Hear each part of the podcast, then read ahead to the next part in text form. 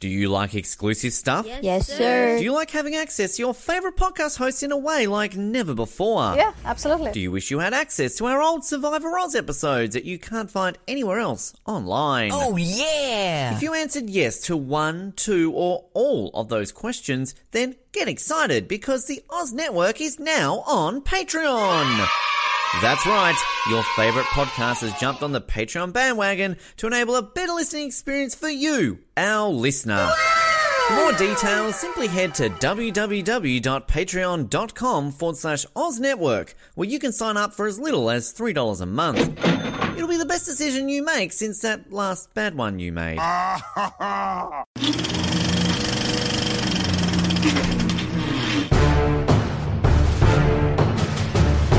You're listening to the Oz Movies Podcast, only on the Oz Network. We are back on the Oz Network for week number two of Jennifer Garner month, and it's birthday week. Happy birthday, Jamie. Not yet. Almost birthday week. Uh, well, it is birthday week. I mean, it's coming in a few days.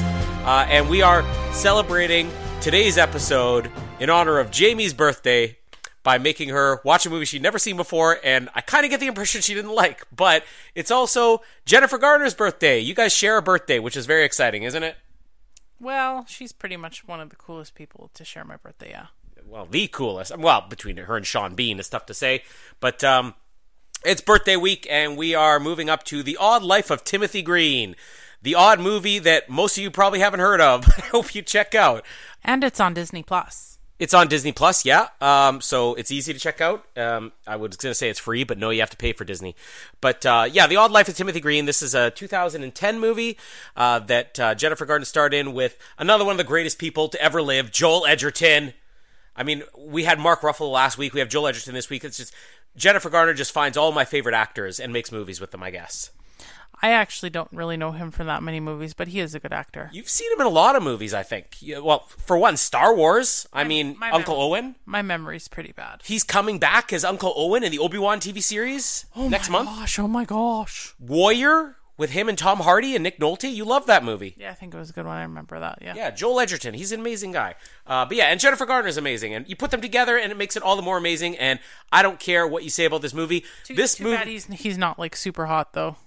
You you've said before you really were into him. No, I I like he's he's attractive, but he's not like even on the level with Henry Cavill or Okay, well, not, nobody's on the level of Henry Cavill for you. Is he on the level of Mark Ruffalo? Uh, I mean, Mark Ruffalo is cute and charming, but again, he's not like hot. There's there's different categories. Remember, it's the same even for you. You have like dreamy, like cute, hot, just like dirty. You just you were just describing me. Those are all my those are all my descriptions. no, no. That's what I'm saying. I'm saying those. No, no, no. those- I'm saying you just described Colin. That's what that's what everybody says about me. Dreamy, hot, dirty. You're the you're pretty much the furthest thing from dirty. Yes, exactly. Uh, but anyways, the Odd Life of Timothy But- Green, But you are more handsome than even Henry Cavill. absolutely, um, and way more than Joel Edgerton apparently. But uh, the Odd Life of Timothy Green, uh, the movie about Jennifer Garner and Joel Edgerton growing a child in their garden. it sounds so ridiculous, but it's it's a very nice movie, and uh, we Is it? I we tried not to talk during this movie. You let it be known several times you were not digging this movie at all. Uh, which every time you have voiced a complaint about the movie, I said you are complicit, complete, complete. You are making me stumble on my words. This is how angry I am. You are completely missing the point with this movie. Uh, and it's funny that we mentioned 500 Days of Summer last week, uh, a movie that I thought you completely misinterpreted. Because I feel like this is the same thing. Like every complaint you had about this movie, I'm going to shoot down because I think that you completely missed the point. But Okay, let's talk about it. Well, give give us uh, your opinion in a second. We still got to introduce ourselves, right? Uh, I was going to say my name is Colin, uh, dreamy, sexy, dirty. No, but I, I won't say that. Um, I'll introduce myself properly. My name is Colin, and I'd seen a lot of pencils, but I'd never seen one quite like your mom. What was that a quote in the movie? Yes. Oh, my name is Jamie, and We're just we're just racking up the Jennifer Garner musical sequences here. We got Thriller, we got Lowrider. This woman could do it all, right? sure. all the hits of the, the 70s, the 80s. Um, we'll see what she sings next week in draft day. But, anyways, give me your quick take on the odd life of Timothy Green, and then get ready for me to argue with you on every point. So I think it's probably going to be a pretty short recording, probably because Oh, you'd think that. Yeah. Well, we'll see. It's definitely going to be shorter than thirteen going on thirty because we both really love that movie and we pretty much examined it to pieces. But this movie, honestly, you know, I I really wanted to actually like it, and I I never went through the effort to watch it before, so I I've never seen it. I vaguely knew what it was about. Um, in even in the past with the years you telling me that you like this movie and I should watch it and it's totally my thing, blah blah blah.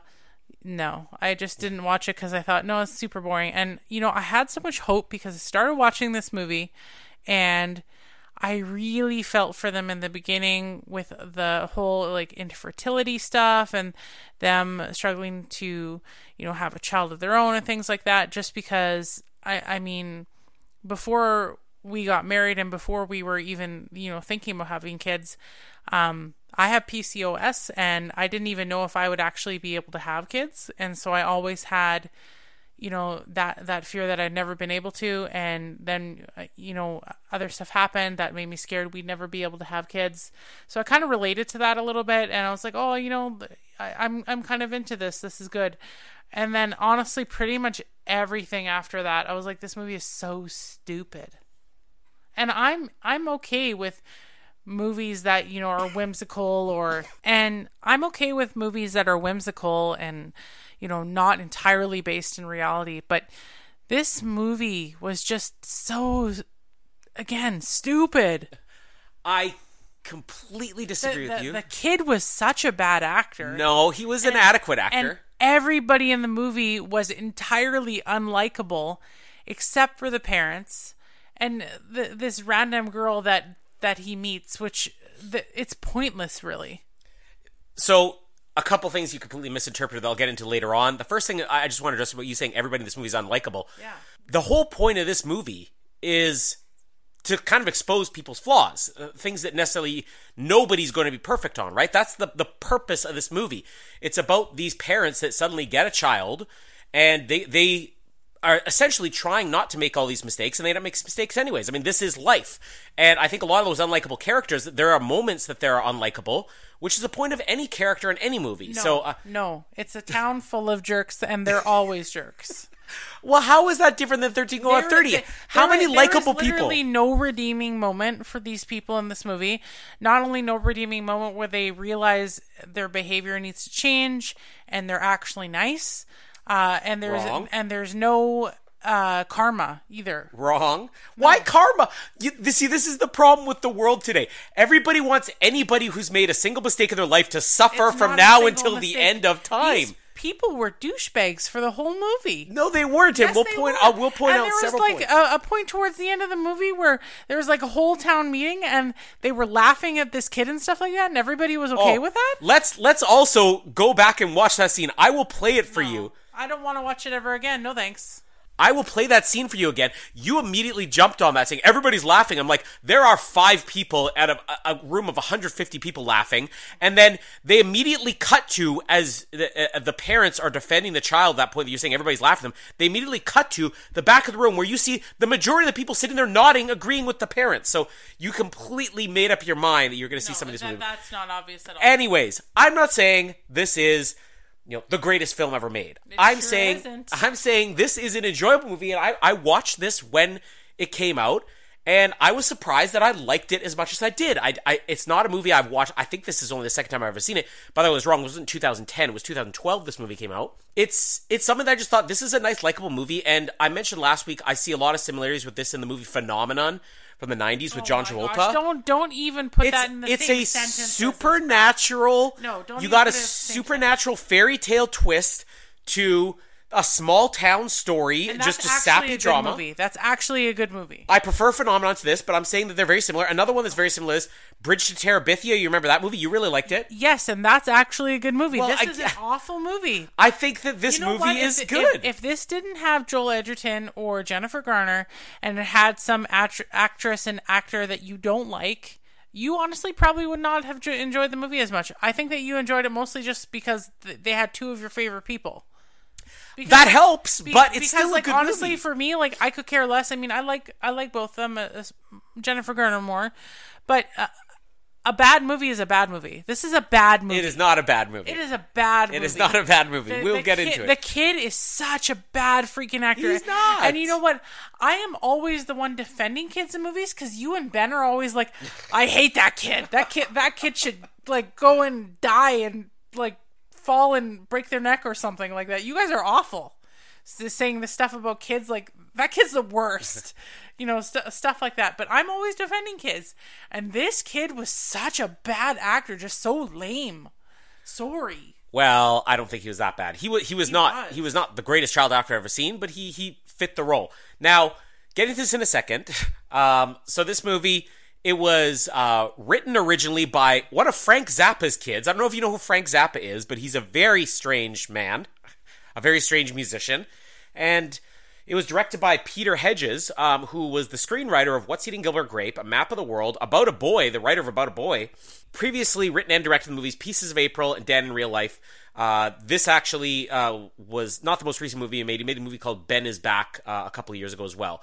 Uh, but this movie really the director Peter Hedges has said that he he wanted to make this movie kind of about you know the flaws of parenting. And it was a movie kind of and that, that's I think what you're missing in this movie. There's a lot of things I'm going to point out where it's like you know what? You can relate to this if you actually think about it.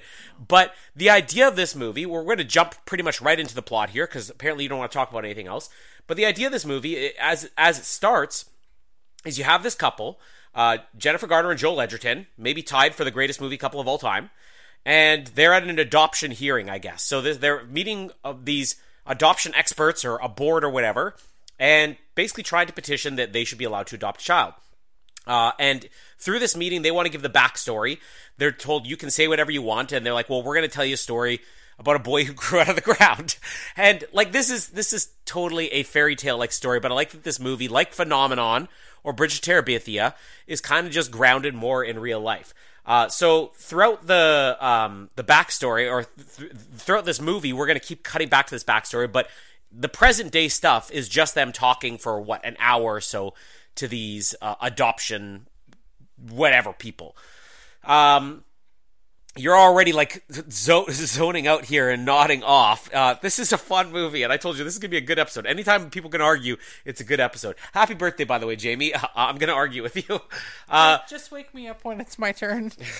you need to pay attention, otherwise you got nothing to argue with. Oh, I'm listening. I'm just. So you, they're basically being told by their fertility expert that they're sorry, it's not going to work. You're not going to have children, and they even say you couldn't have tried any harder. Which I thought that line was great because how can you identify the parents trying to conceive have could not have tried any harder? Like, does this mean that they had sex like 24 hours a day? Have they been having sex every single day for the last 365 days for the last 30 years? Who knows? no, Uh, no, it's it's probably not about that. It's probably just that they've explored every single method that they could. Well, like- they- they like- could have- like IUI and IVF and all this other stuff. I like get that. what the point is, Because but when you the doctor said at great cost to you. Right, I get the point of what he's saying, but when then you're going to say you have done everything you can do, not you couldn't have tried harder. You can't try hard at anything other than trying to conceive. But anyways, that's just a, a line that I thought you would have found funnier, but apparently you don't. Uh, and we get some of the background here that Joel Edgerton works at a pencil factory. Uh, Jennifer Garner works at the Pencil Factory Museum. This is just a small town. This is their only economy. They have a factory that makes pencils. Uh, we get a couple little things that'll tie into the plot, like there's a drought warning going on. We get them at home, kind of. I'm not going to say moping, that sounds bad, because these are parents who've just been told you're never going to have a child. Uh, but she's basically like, I, I want to move on from this. And Joel Edgerton says, I don't want to move on. And he basically, they don't even start a fight here. What I really like, and, and this is a scene that, like, you got to get behind this scene. They're like, we're not going to have a child. We're going to sit here and we're going to imagine what our child would be. And they write down all these notes. This is what I want my child to be. Do you remember any of the notes they wrote? Yes. Name them. Like super big heart, musical, artistic, uh, honest to a fault, funny. You're missing the important one that's going to come up later. What? Oh yeah, kicks the winning goal. Yeah, so they make all these wishes. Now, this is something I think any parent can relate to because you wish for what you you, you want your kid to be. I, I literally never thought about. oh, you liar! No, no. The only I will point out. the, the only thing that I will be very clear. The only thing that I was like 100% on is with your brother when they were praying for her uh their oldest to have pizzazz. No, no, that was their dog. That wasn't their oldest. They wanted a dog with pizzazz. No, I'm pretty sure it was, it was their oldest. It wasn't. It was their dog. But move on. Okay, never mind. Cut, cut, cut that. Cut that. No, I'm not cutting it. It was a, it was a dog, not a child. No, I'm I- keeping that in. No, I think I think you're wrong. I I'm don't- right. It was a dog, you're not a child. No, Because they had a dog that tore apart their apartment and they had to get rid of it within two months. I don't remember. Anyways, I didn't. I just didn't want a kid with pizzazz. Okay, I'm going to remind you, but, but anyways, the whole point of this movie is they wish for all these things, and it comes true when they eventually get the kid. But I want to remind you of some of the things that you wished for. When we were having our first child, you wished for repeatedly, I want a kid that's smart like you, Colin, and that's funny like me. Now, we have a child who is smarter than we're comfortable with. This is a kid who learned how to spell the alphabet backwards uh, before he was three years old. He taught himself how to read. He also is an escape artist who knows how to break out of any lock we've given him. Uh, he can solve any problem. He can get into anything. Uh, and he causes all types of mischief because of how smart he is. You want a kid that was funny. We got a kid with so much personality that is so hilarious, but also thinks that he's the funniest person in the room. And all we hear 24 7 is, ha ha ha ha ha ha ha ha. You know, I I didn't laugh like that, but I've always thought like, isn't that funny? Isn't that funny? Yeah, you're one of these people who it's like, as long as you're laughing, you don't care that somebody else is annoyed. And you got that child. So, two things you wish for. Now, I'm going to remind you of something else. Okay, okay, but I didn't laugh twenty four seven like that. No, but, but I'm going to remind you of something else. After that, we had twins. You told me after the fact that you were praying for twins. Yes, I did. And we got twins. Yes. And you know what? I'm not saying that, that it's bad to have a kid that's that smart, uh, a kid that's that funny, or uh, kids that are twins. But I'm saying once you got it, you're like, uh, there's a bit of a twist that comes with this wish I had. Yeah, but you know what though? I always wanted three kids and it wasn't about like trying to get like a certain gender or anything like that. I honestly just always wanted three kids and you were like no, Jamie, max 2. And I was like, "Oh, come on, come on." No, max So two. we got three kids on two tries. Yeah. But Essentially. you see what I'm saying, though, right? There were certain things you wish for, and then you got it, but it comes with a twist, and that's kind of what this movie is. So, can you relate to that and identify with it a little bit more now that I said that? no. Oh, come on, you're just being difficult now. No, I, I really honestly am not trying to be difficult. I really just dislike this movie. Okay, so they sit there. I think it's basically the biggest waste of time. I honestly, We sat through the Craft and the Craft remake. Don't tell me this is the biggest waste of time. no, the craft is still better than this movie. Oh, the Craft is garbage, and even Rossi said it was you garbage. know what? You you you might tell me to get out of this house when I tell you this, but this was just as much of a waste of my time watching as watching Twilight. Oh no, no, no, no, no. It okay. was so you know what? I take it back. Happy birthday, Jennifer Garner and Sean Bean on Sunday. Jamie, you're dead to me. And I'm in, fine. I won't make you any food or clean for you or nothing.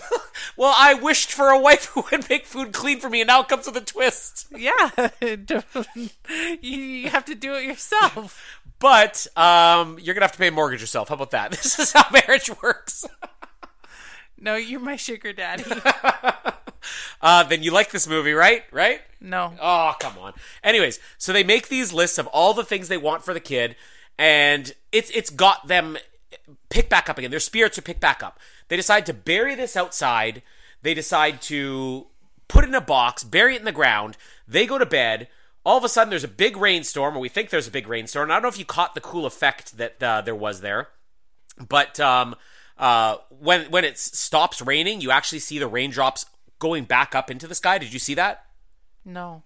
I saw I saw like the soil coming up from the ground or whatever. Okay. Uh, one thing I just want to point out is a slight technical flaw in this movie. They bury this underneath a patch of crabgrass. You can't kill crabgrass. There's no way this kid dies at the end of the movie. Spoiler, I'm sorry. But the crabgrass should have given him eternal life. If this kid had been born with crabgrass growing out of his legs, I was just he never would have died. I was just gonna say, yeah, he should have just had crabgrass on his legs. he, he should have had crabs. Let's not go that far.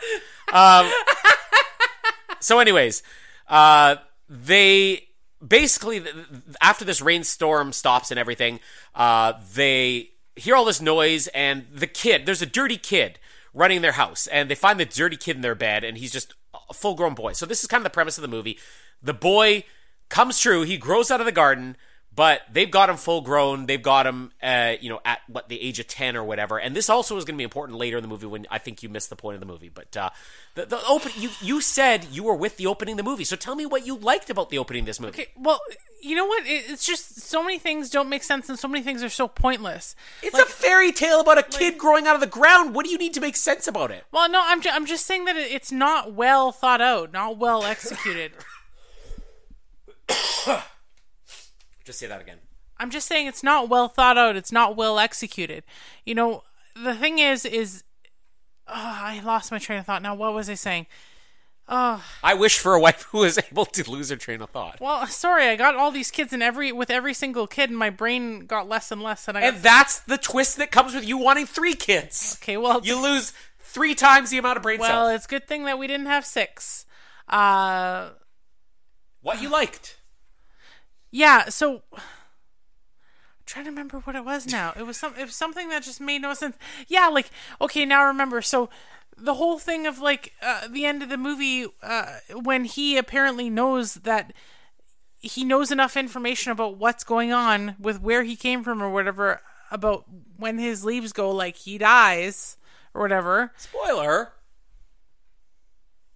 Oh, do I keep going? Yeah. Oh, I thought, I thought I'm you- not cutting that. It's a joke. Oh, okay. Anyways, um, you know, he he knows all that, but again, like you, you never get any type of like real explanation of you know how he came to be, other than like, oh, lightning struck a box and it's magic. Didn't strike a box. They wished for a kid and they got him. Okay, but it's it's just dumb. Like like why why? did- What's the explanation for John Travolta getting psychic powers and phenomenon? There is none.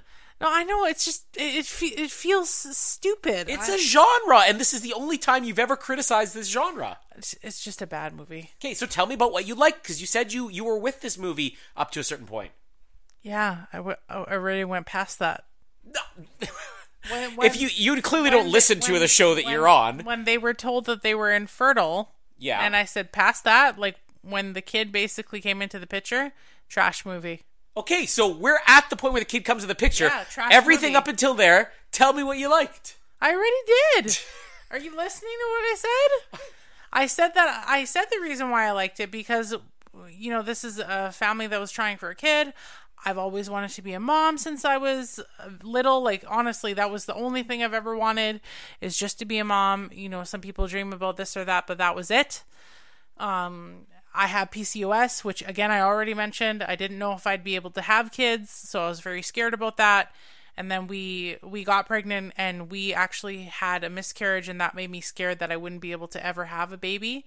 And so just watching you know stuff like that it pulls up my heartstrings a little bit more because you know I I know that feeling of you know despair and is it ever actually going to happen. Um, we were very fortunate to actually basically have our kids without any issues really that way.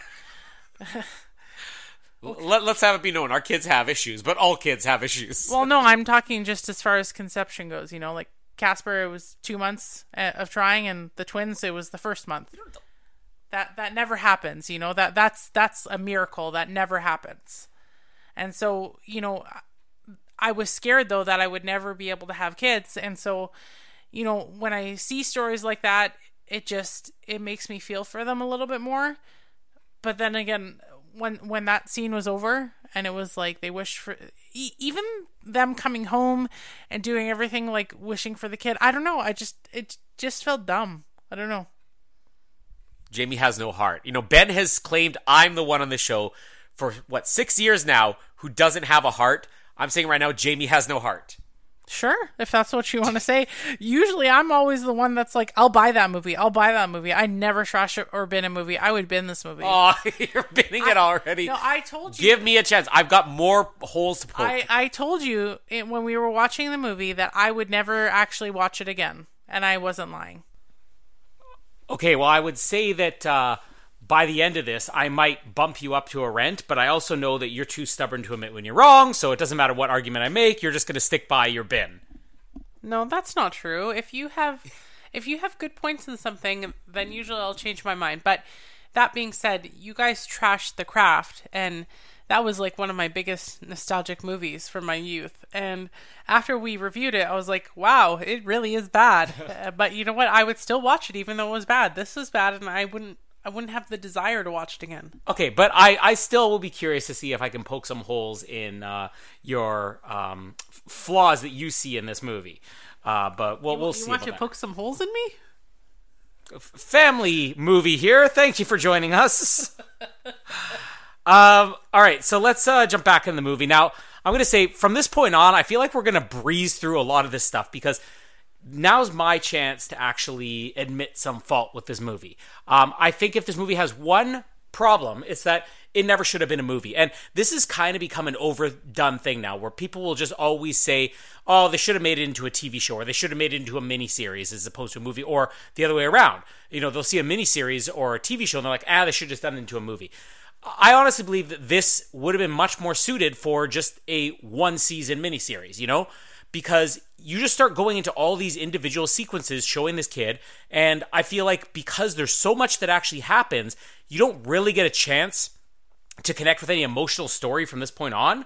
Uh, but uh, once we're at the end of this, I want you to kind of imagine if you would have responded to this better, maybe longer form. No. Uh, there's that stubbornness I was talking about. I'm not stubborn. No, I won't even hear you out. Uh, so basically, Ti- Timothy Green here, the little boy.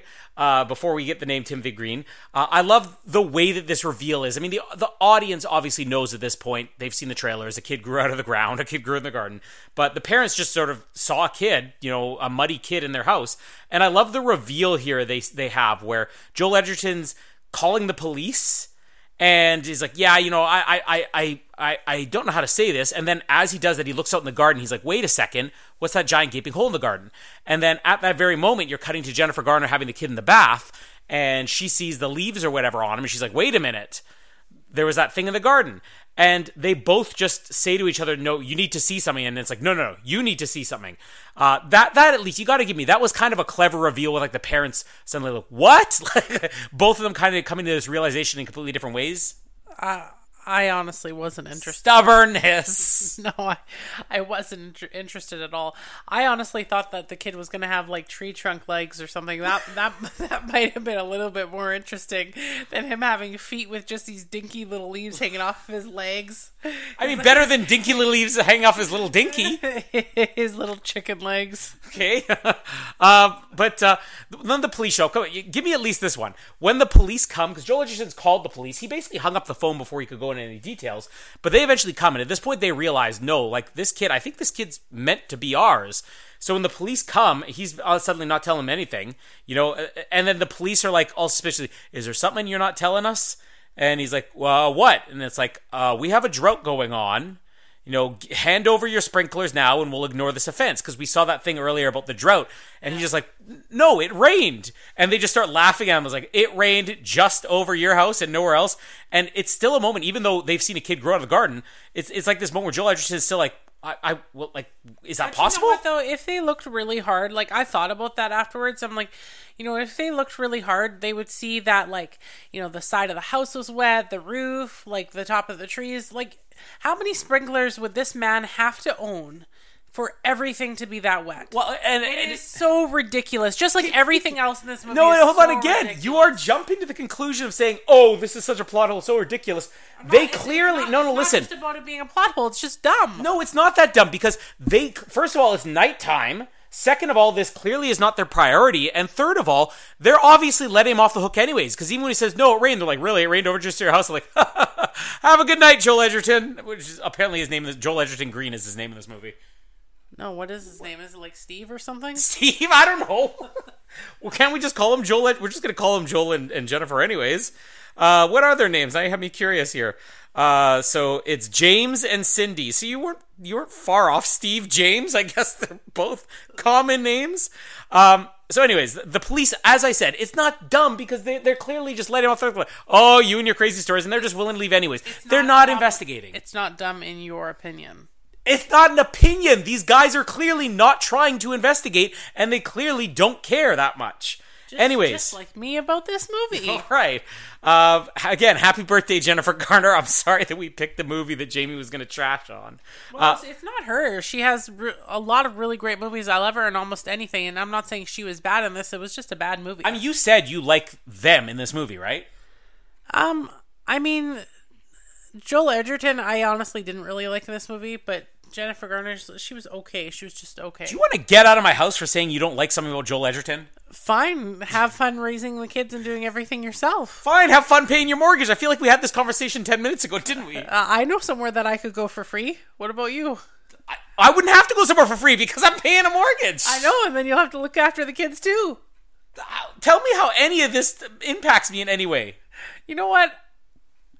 I This is- I this w- is how- Let's just this say is- I wouldn't have to worry about So, it. so okay? Steve and Cindy, um, fictional characters. This is a glimpse into what your life will be like eventually. We just start fighting. Fine, then you can watch the kids. Fine, then you can pay the mortgage. This is just where you would have been headed if uh, Timothy stuck around. But uh, when they reveal the name Timothy Greenlight, or he says his name is Timothy or whatever, um, I, I like. This is when they're like suddenly like, okay, hole in the garden, leaves on his legs. And they said, we had 54 girl names we picked and only one boy name that we liked. And that's the name this kid has. Like, I j- I obviously, just- this isn't a coincidence. I just have to say, some people might say, "What? Okay, come on. They have that many girl names and only like one boy name."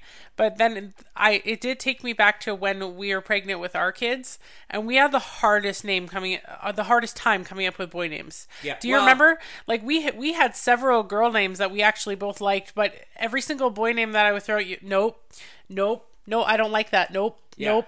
But, and again, I think one of the other things that, that at least we struggle with, I mean, Casper, it was just let's find the right name, you know?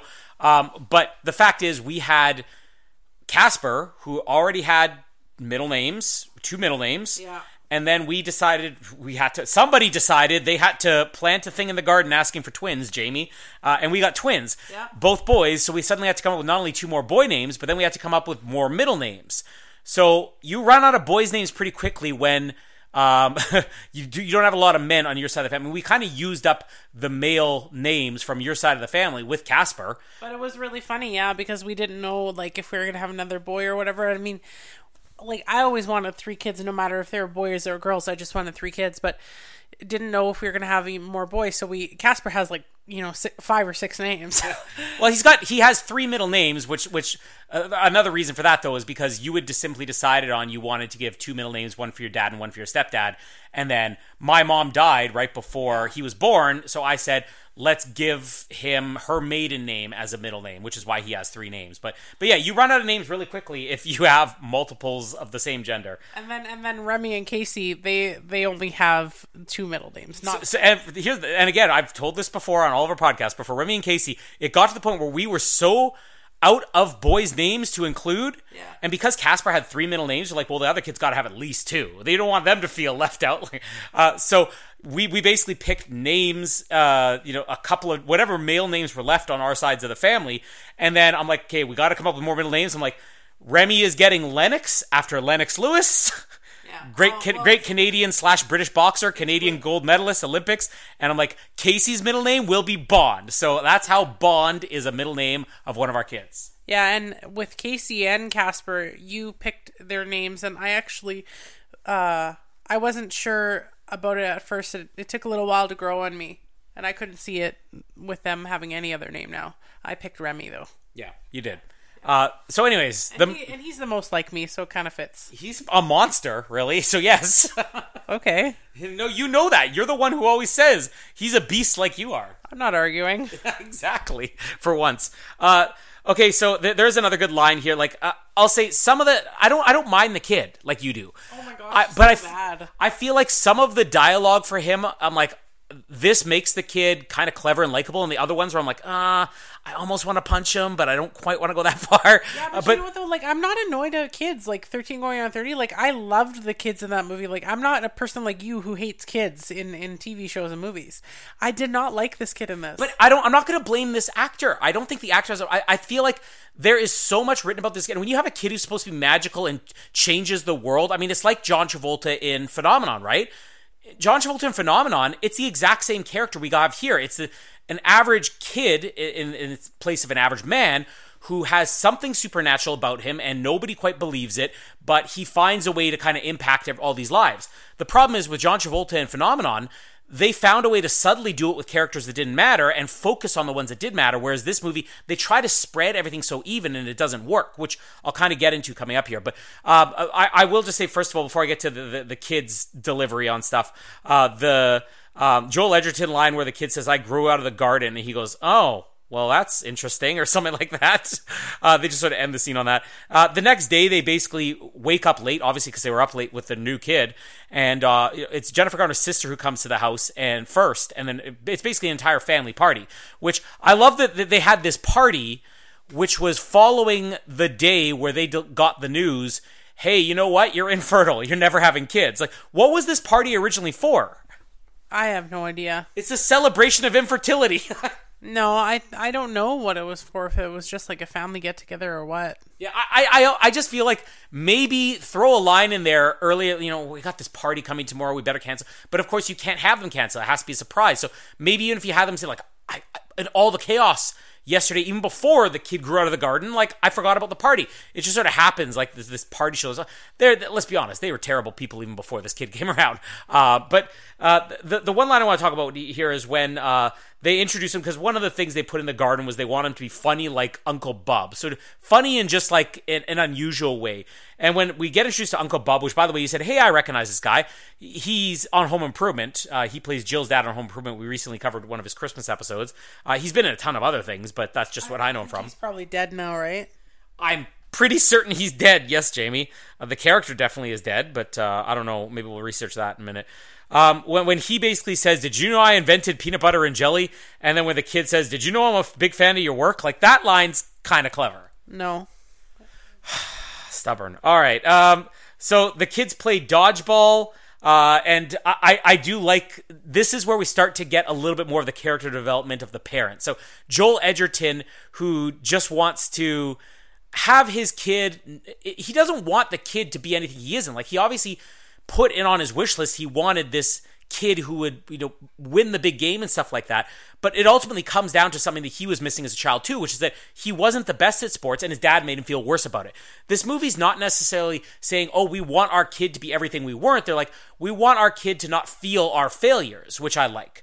Because it's not they're saying joel edgerton was like the wimpiest kid or that he was terrible at everything. Yeah, but in the movie, it's very clear multiple times through the movie that he is trying to use his kid to kind of please his father, and th- that really actually rubbed me the wrong way. No, but again, you're you're interpreting this wrong way because that is no, that is it's going through the motions of parenting, and it's also showing like I'll give you a perfect example here. Okay, I'm going to give you a perfect example. So you have parents like them who say, "I never want to be like my parents or do this," and then through whatever reasoning, you getting caught up in the moment or realizing that maybe sometimes it's not just as cut and dry as saying, I'm never going to be like that.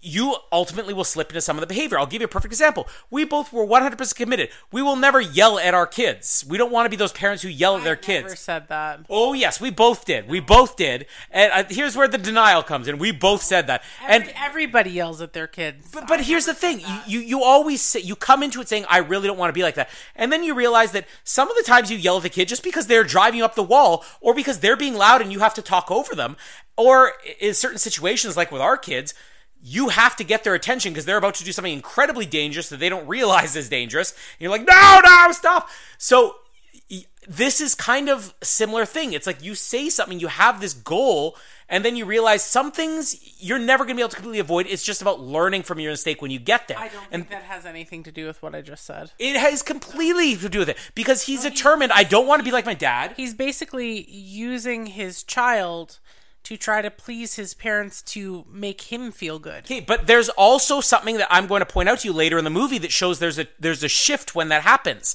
Okay, so be open minded and and willing to listen to other people's opinions. But here in the opening scene, he's not trying to upstage his dad. When they're playing dodgeball, I love where Joel Edgerton's. He's actually trying to coach him. He's like stick and move. I like the stick and move line. Stick and move like it's boxing, and they move your feet, and the kids just sort of running on the spot.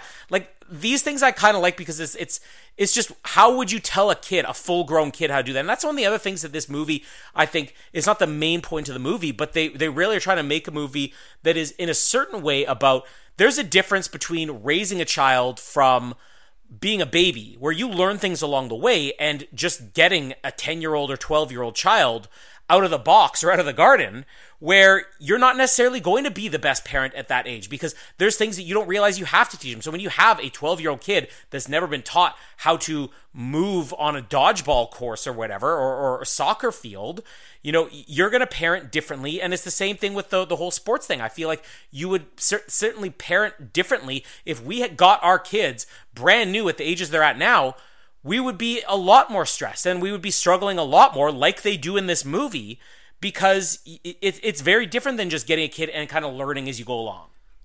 Okay. So glad that you'd agreed to do this month. Uh, anyways, Dodgeball doesn't go too well. I'll have more to say on the other movies. This one, not so much. We have his sun pose that starts, which is a little. It's, it's again just showing that he's kind of an unusual kid. Where he just sort of stops and appreciates his sun. I'm sure one of the things they wrote on the ground it, it ties back to that. Uh, we get the first shot of the girl on the bike. Now, here's one character that I get where they were going with it to a certain extent, but I. I don't feel like we needed the girl on the bike, you know, the, the, the older girl or whatever that he has he has the hots for, and you know, she's a she. They pull off the point of her character better than some others in this movie, but I don't think we necessarily needed this character in the movie. But that's his distraction. Um, they take him to a horticulturist uh, to try and uh, cut the leaves off his legs, and I love the kids just going along with it. It's like, yeah, are you sure you're okay with this? Yes, try to cut it. And then he takes the scissors, and the scissors just break, and it's like, you knew that was going to happen, right? Yep. Uh, now, uh, you probably don't recognize this guy. I mean, a lot of people are going to know the name more than they're necessarily going to recognize him. Uh, but did you at all recognize the guy who played the horticulturist? Uh, I don't know. So Lin Manuel Miranda, he's now incredibly famous because he's um, he's an actor, obviously, but he's also a musician and he's actually a, a Broadway playwright. So he wrote. You've heard about the musical Hamilton, right? It's like the biggest musical of like this generation. there was like a movie or something that just came out Well, with that. it's it's a it's a filmed version of the stage play they released on Disney of Hamilton. But yeah, like that is the that, I, that I've heard of it. that is like the Phantom of the Opera or the Les Mis of this generation. And on top of that, he also um, was in the the Mary Poppins sequel, playing the not Dick Van Dyke character, the new replacement Dick Van Dyke, the the lamp guy. Remember? Uh, no. Yeah. He also directed the Andrew Garfield movie last year that he got an Oscar nomination for with the Tick Tick Boom and all that. I mean, he's a huge deal, and it's just funny when I saw this, I'm like, is that Lin Manuel Miranda playing the random guy who tries to cut the leaves off of his leg? Um, he's a character that, again, I don't feel like you necessarily quite spent enough time developing him for what we're going to get th- uh, later that there's apparently importance with him. Uh, I, I love the kid's first day at school where Jennifer Garner packs the backpack. Now, this, as a mother, you have to at least appreciate this scene where he's got this backpack that's dragging him down, and Joel Edgerton's like, you know, what did you pack in there? It's like, you know, just snacks, notebooks, pencils, rulers, scissors, flashlights, uh, and I wish there's batteries. yeah, batteries for what? But that's the thing. That's a mother's thing to do. I got to pack everything under the sun. I've I've lifted diaper bags you packed. I mean, I, I I really think that you should see some of the things in this movie that at least as a parent you're like, I can see that a parent wrote this movie or directed this movie. Uh, That is a 100% mother thing to do, and you're like that. okay. Anyways, um, when they when they're dropping the kid off at school, they're like, "All right, have a good day." They're like, "No, no, no, that's putting too much pressure on them. Have the day that you're gonna have." Like again, it's this awkwardness of if you're a parent and you only had to raise this kid from the age of 12 on, you're not gonna necessarily have a lot of things come naturally like this. Um, there's development here about layoffs at the the pencil factory that Joel Edgerton works at. Uh, the principal ends up calling them because his first day of school didn't go well. They turned him into an art project uh, by basically throwing food all over him. These bullies at the school or whatever. And then you have the girl on the bike who comes up and he's mesmerized by her and she just puts a cherry on top of him. Um, basically going along with the bullying, but we're supposed to be okay with it because why? Because he likes this girl. Uh, but it's not necessarily she's meaning a bullying, but you know what I mean. Uh, so when the parents find out about this, Joel Edgerton's like, I want you to give me the names of those kids. You know, I'm going to deal with this because he's, and this is where you're you're missing the point of him saying it's like, oh, he's just using this kid for his dad or whatever. These are the types of mistakes that parents make. He says, I never want to be like my dad. My dad never had my back. I want to be the dad that has his back. And then they're like, all right, I'll give you the names. And suddenly he realizes it's his boss's kids. And sure, he still has the back, but that does change things a lot. It's the same thing I said about I never want to yell at my kids, but then you get in a situation where they're about to use a broomstick as a balance beam in between two couches, or they're trying to do handstands on top of a table, or they're running out of the house and it takes you half a kilometer to catch up with them when you suddenly realize sometimes you got to yell at your kids, you know? And it's not yelling in anger. It's like they're, they're, you say, I don't want to do this. And then you realize, eh, certain scenarios, I always want to be a parent that always has my kids back. Well, let's throw, you know, a little bit of a, a, a twist on there. Let's, let's throw a swerve. That's what this movie is. They wish for all these things and then they realize life doesn't work out so perfectly, you know? Yeah, honestly, everybody yells at their kids. Okay, I know, but, but but the point I'm getting at is look at this scene. I want to be the dad that's not like my dad. I want to be the dad that always has my kids back. Great. You're going to have to have your kids back in talking to your own boss, you know? That's what works about this movie. That's what I think you're missing is that it's not that they're just terrible parents and they make all these mistakes. It's kind of the point of the movie they make the mistake and it's something that every parent do. And and this movie is about be careful what you wish for, you know? not in a bad way, but it's like, you know, you can find good and bad, but nothing is going to be easy. You want the perfect kid. There is no scenario where something's going to be perfect. You're going to get a kid who's going to be okay taking bullying because you don't want him to be aggressive or mean. That's on the kind of the downfall. There's certain things that you, there's a bit of a trade off. You want to be the perfect dad who always has his kids back, but guess what? One day you're going to have to have the backing of somebody that you don't want to stand up to. You get that? Wow, that was a lot of words. but you get what I'm saying, right? Yeah. When he when he talks to his boss, and the boss is of course like, you know, whoa, you're saying this is my kid's fault, and he's getting all aggressive. Which again, I like this scene because it's like Joel Edgerton's doing the right thing, but it probably would have been better if he didn't say anything, you know. But now he's committed himself, and he's like, I got to do this. Be, again, be careful what you wish for. Um, the best part here is where the the kids are trying to defend themselves uh, against bullying him. They're like, he didn't even fight back. He didn't even cry. It wasn't even fun. Like they only they didn't enjoy it because he didn't cry. You know, uh, again, like you're bullying somebody, but he doesn't care, so it doesn't make it fun for you anymore. Uh, they basically force him to uh, invite the, or force their kids to invite him to the birthday party. So we got the birthday party uh, thing next, and uh, of course it's a swim party, and the kid can't swim. Um, I love when they're singing "Happy Birthday" and the boss's wife's I don't know if you caught the, the boss's wife. She is like the only person in the entire group who's singing happy birthday, like in the most over the top operatic way possible. I don't remember. Like a total trophy mom thing, you know, the rich trophy mom. Happy birthday! Like really over the top like that. Wow, that was pretty high. Okay, well, I'm, I'm, I'm trying. By the way, newsflash for people. I don't know if anybody caught this, but let's just let's just break the fourth wall here. Um, there's a reason this episode's coming out a day later than we should have had it out. It was because we started recording this over a week ago, and I got sick after about 20, 30 minutes of, of recording. I realized I've given myself eight edit points where I had to stop to cough. So let's put this on hold for a few days. And as soon as I was better, you got sick. So if you sound different now and I sound different from the beginning, there's a reason. This is an episode that was eight days in the making. Wow, eight days too long. but but but I really just want you to listen to what I'm saying and, and understand that you're missing some of the point of these scenes. So he can't swim. He jumps off the diving board and he sinks to the bottom. The girl comes to his rescue, but when she gets to the bottom, again, like this girl from the beginning, they don't make her the perfect girl. Her thought isn't, let me rescue this kid. She's like, I want to see what's under those socks. And she yanks his socks off. Now, of course, she sees the, the leaves and he kicks her in the head, which is fantastic. Um, and when he's telling the parents later on about what happened, he says, I kicked a girl in the head. And, and they're basically saying, you know, what do you do if something like this comes up? And Joel just says, I just want you to run the, or Jennifer Garner, one of them says, I want you to run the other way. So he's confronted by this girl again. And when she corners him, when he's trying to run the other way, she basically pulls down her top a little bit, She's not flashing her boobs. Uh, she's showing that she has this scar. Is this supposed to be a scar or a birthmark? I think it's a birthmark, right? It looks like a birthmark. I I thought I thought that, that was like a strawberry birthmark or something. If that's what they call it. what is it. a strawberry birthmark? I don't know. I th- I think that's. You have to lick it to know? No, no. People are born with them sometimes, and they can shrink or sometimes stay. I think, but I could be completely wrong on that. Okay, well, um, let's quickly talk about this girl character here because she's going to have more sequences later on, but I- I'm just going to kind of wrap up all of her stories before we get into everything else because I really don't think this storyline works. When she reveals this, thank you for checking something on your phone in the middle of the episode. Can we pause for a second or do you need time? I'm trying to look up the strawberry birthmark thing. Are you looking up what's her name? Uh, the the inventor of uh, the whatever that we looked up last week. That lady from the fifties you thought was from the nineties. Uh, yeah. Sometimes, sometimes it can fade away. Sometimes it doesn't. I think that that's probably different though. This strawberry one, like sometimes babies. What you're showing me looks very different. Those look like like raised rashes or something. yeah, I don't know what hers would have been. It's probably probably something she was born with. I, I don't I don't like this storyline for a couple reasons. One, this rash is already hidden. She's like, I know what it's like to be different.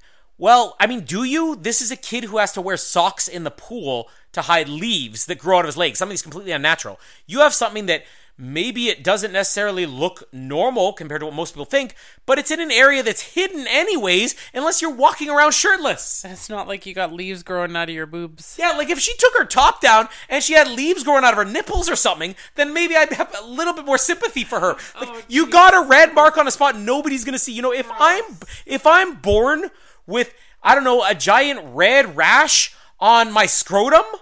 I'm not going to worry about it until it comes time for somebody to look at that scrotum and say, oh. just to prepare you, you're going to be seeing some strawberries down there. Oh gosh. Okay. Can, can you at least agree with give give me an agree some type of agreement for once in this episode? Do you agree with me on this? Like like who talks about that? That's like that's like saying that you talk about stuff like way worse than that. No, that's like saying before somebody has sex for the first time with somebody else, you talk about, you know, asking are you circumcised or not.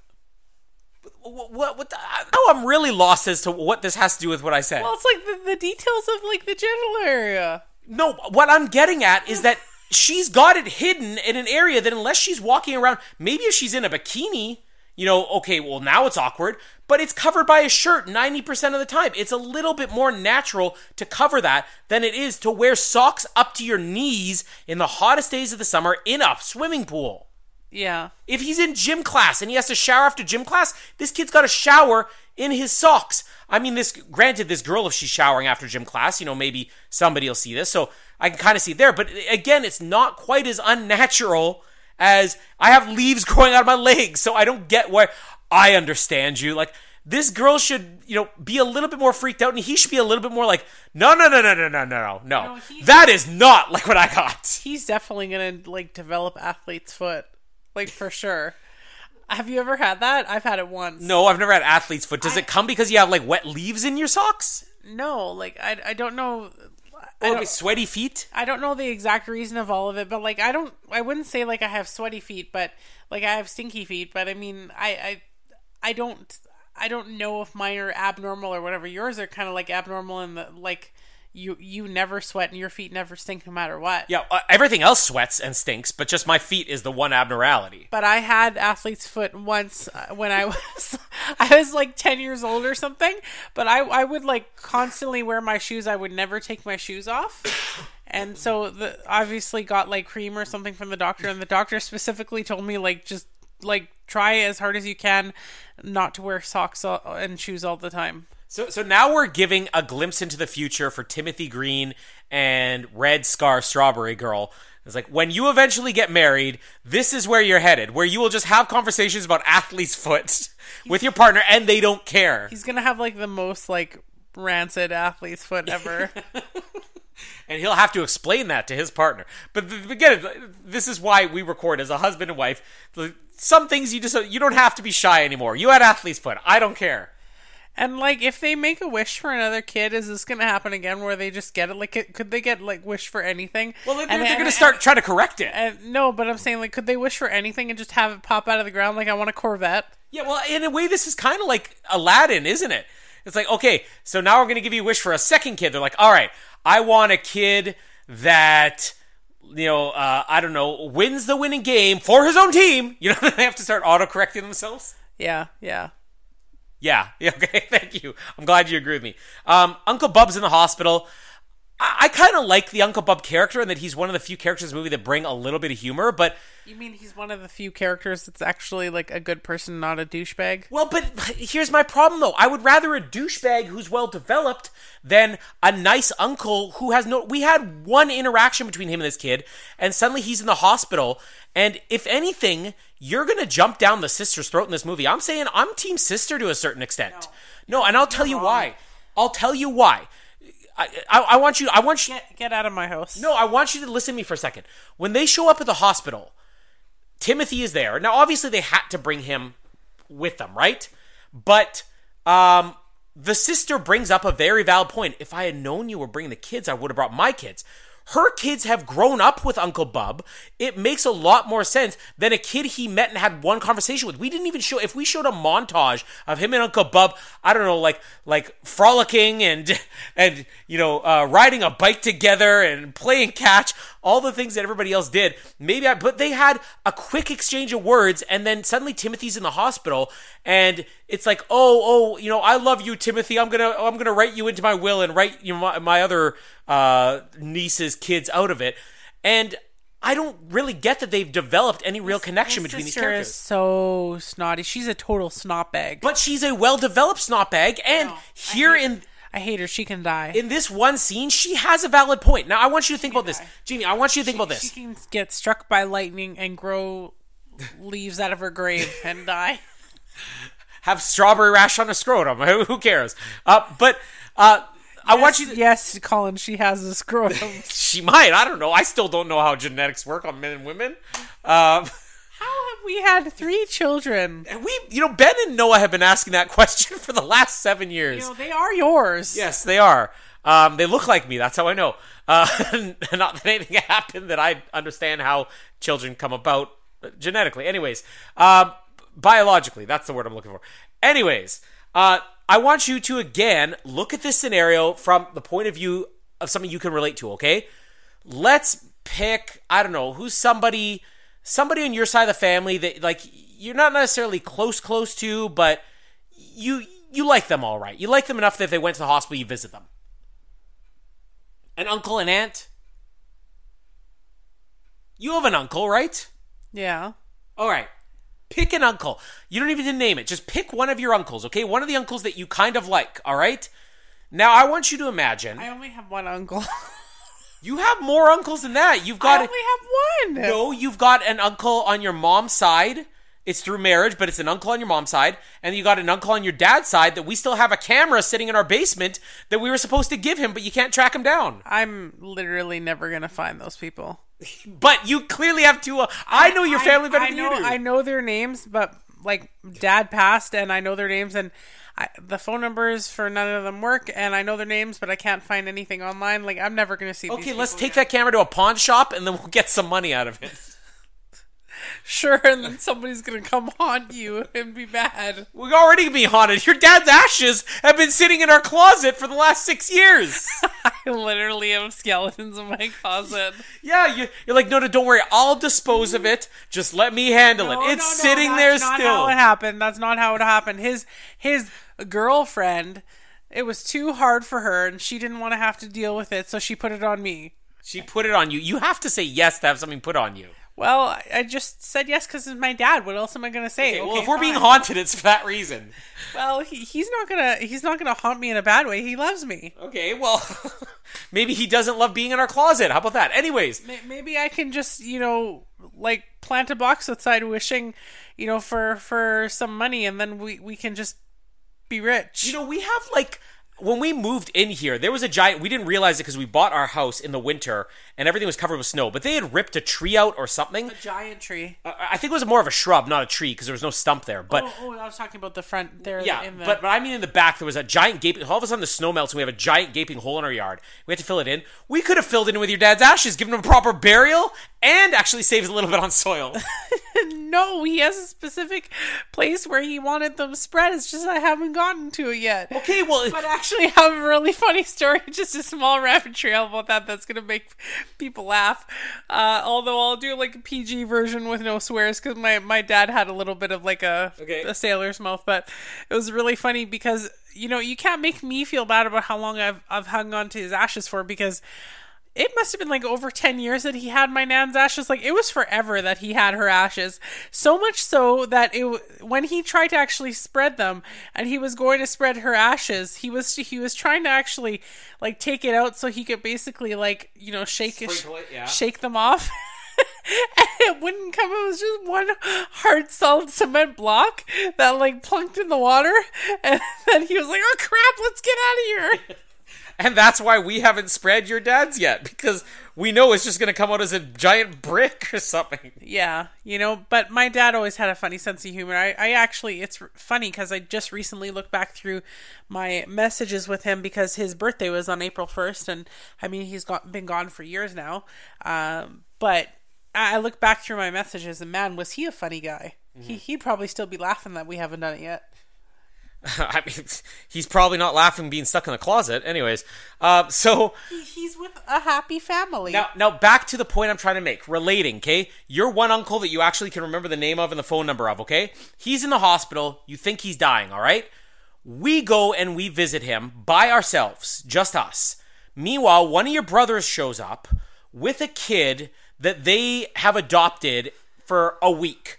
They've had this adopted kid for a week and they bring the kid. Now, are you not going to show up and be a little bit upset? You're like, if I knew that you were bringing a kid, like I would have brought ours who actually have a relationship with this uncle. Heck no.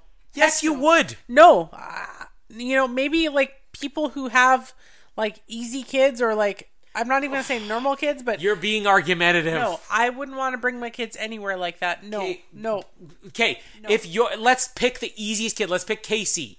All right. If Casey actually had a relationship with this uncle, oh, friend, let's let's turn it around a little bit. Okay, you're younger. You're a kid still. All right. This same uncle is in the hospital and dying. Your mom and somebody else go. Somebody else, a cousin, brings their kid that has known this, met this guy, this uncle once, and your mom does not bring you, and you have no opportunity to say goodbye to this uncle of yours that's about to die. Are you not going to be a little upset that some kid who had a conversation once is there and you weren't allowed to come?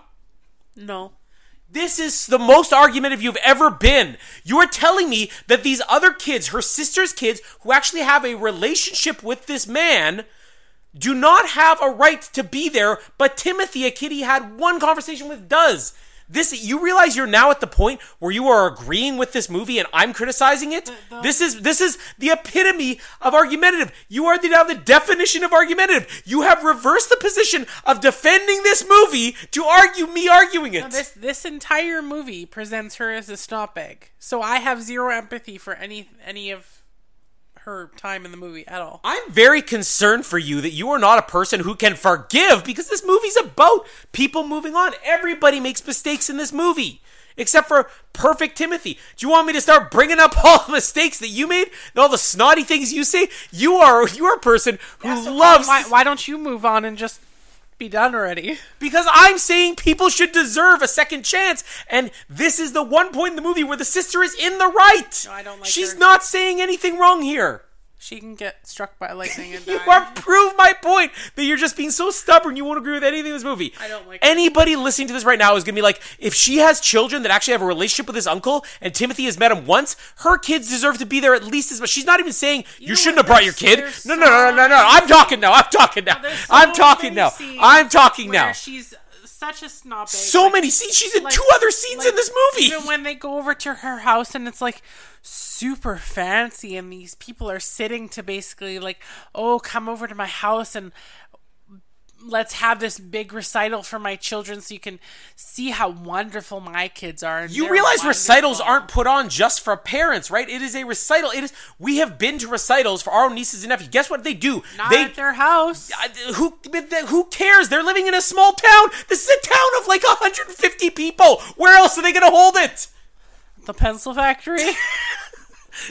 When are you going to be willing to admit that I have some valid points with no, this movie? I don't like her. You're not going to convince me. I don't like her. Well, let's talk about that scene now too, okay? So let's let's talk about. No, no, I'm gonna wait to get there, okay? I'm gonna pace myself on this. Come on, Colin. But this, nobody listening to this right now is gonna say that, that she's not even saying Timothy shouldn't be here. She's like, if I'd known you were bringing the kids, I would have brought mine too. Hey. They they know this man.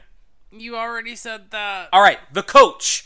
Uh, so we're introducing the coach next. So they're going to try to get him on a soccer team. Now, the coach is the rapper Common, which I always find it funny when Common shows up in the movie because like you forget he's a rapper. You're like, this guy's a pretty good actor. Um, I don't know if you've ever seen him in like American Gangster or other things.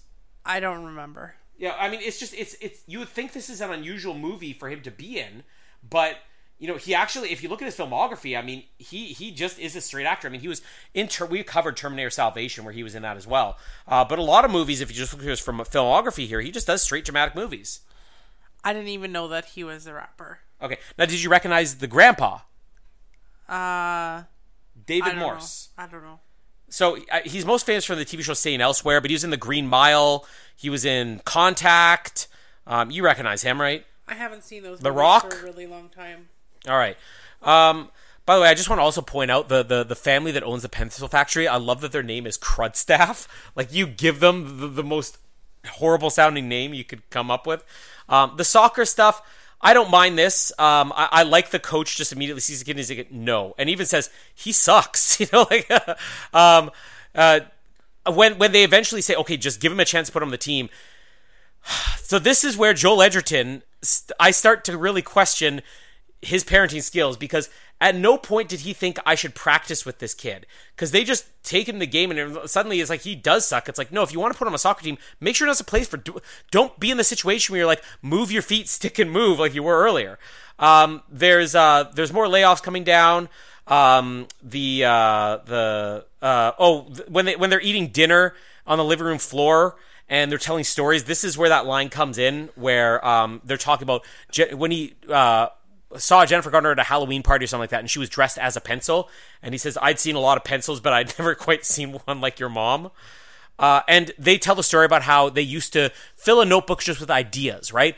Uh, you know, she was would draw things. She was an artist. He would come up with ideas. They would combine that, and they'd come up with ideas. And the kid kind of encourages him, "Why don't you do that?" You know, um, why don't you make a new kind of pencil? This is what it comes down to. We get the arts and crafts montage where he takes their advice. Let's make a new pencil. I don't know if this is possible or not, but I, I thought this is kind of a clever idea because we know that this factory layoff is coming, and he's like, "Well, dead leaves. You know, let's take leaves." and let's grind them up and let's turn them into a pulp and let's turn that into a pencil and that just sort of becomes what the the plot's going to revolve around going forward there's the take your kid to work day um uh, first Jennifer Garner takes him, and uh, th- this scene I actually really liked because again, it's illustrating be careful what you wish for. I, I did like that scene. Thank you, thank you. Uh, so you have the, I guess there's there's a father and uh, a mother who I, own I think I mostly like this scene though for the lady that's in it. with, with the, the hair on her chinny chin chin. Yeah, I like her. I She's like great. her. Um, I, I know she's been in a million things. Uh, Well, I know her most from um, Parenthood. Yeah, you said Parenthood. I, recently, she was in a, a TV show I, I got into with Jeremy Renner um, called uh, The Mayor of Kingstown, uh, which is I don't know. It's a crime show. It, it has its flaws, but she's in it. She plays Jeremy Renner and Kyle Chandler's mom. How could you not want to have sons like Jeremy Renner and Kyle Chandler? She succeeded in life. But the scene that we had was uh, earlier, or I guess the wish they had was that the kid would be honest to a fault. They're like, we don't want to have this kid who's just never tells a lie. Like they specifically said honest to a fault. And here, this is one of the best illustrations of the whole "be careful what you wish for" thing in this movie because she's getting a painting revealed of her. I mean, she's one of the owners of this pencil factory, her and her husband, and um, none of the paintings look right. Uh, this is kind of like the Mr. Burns thing, you know, uh, where margins a painting, and the kid basically, says, can you give me your honest opinion? Now, everybody's terrified of this lady. So Jennifer Garner's already cringing when she's like, give me your honest opinion. He goes, no, I don't like it. And then the lady actually kind of listens to him. Now, I feel like her performance is so good in this movie because she's immediately won over by this kid. There are other characters where they don't they don't quite hit home what they want with the whole this kid changed people's lives because you don't see a connection with them. You don't see that this kid does anything to make a difference. She immediately gets this kid. She's like, "All right, you're honest. So how would you do it? Why don't you draw it?" And he draws a picture, and he draws it fantastic. But the one thing he does is uh, he starts drawing something, and Jennifer like, "No, no, don't do that. Erase that." And she's like, "No, no, let me see it." And he basically drew her chin hairs, which is a, it's kind of funny that this kid would do that, and it's also very much a kid thing to do. You know, a kid's not going to realize, even if they're 12, they may not realize this is inappropriate. Um, but she doesn't immediately hate this. And what she does is she kind of asks Jennifer Garner and the other people there about, um, uh, you know, okay, so uh, is there anything else you didn't tell me? You know, th- th- any other things about me that you should say? And Jennifer just comes on this tirade about everything she thinks is wrong with her, and she got fired. Now, what I like about this too is that she's not getting fired because of something the kid because the kid drew this lady's chin hair. She's getting fired because just like you were saying with Joel Edgerton, you know, oh, well, he just ends up trying to impress his father. This is showing that parents have these faults because it should have been about this kid, and instead she just decides to rant to her boss and she shoots herself in the foot. She gets fired because she basically speaks out of turn, you know, and, and she goes too far and she gets too mean. Yeah. Thank you.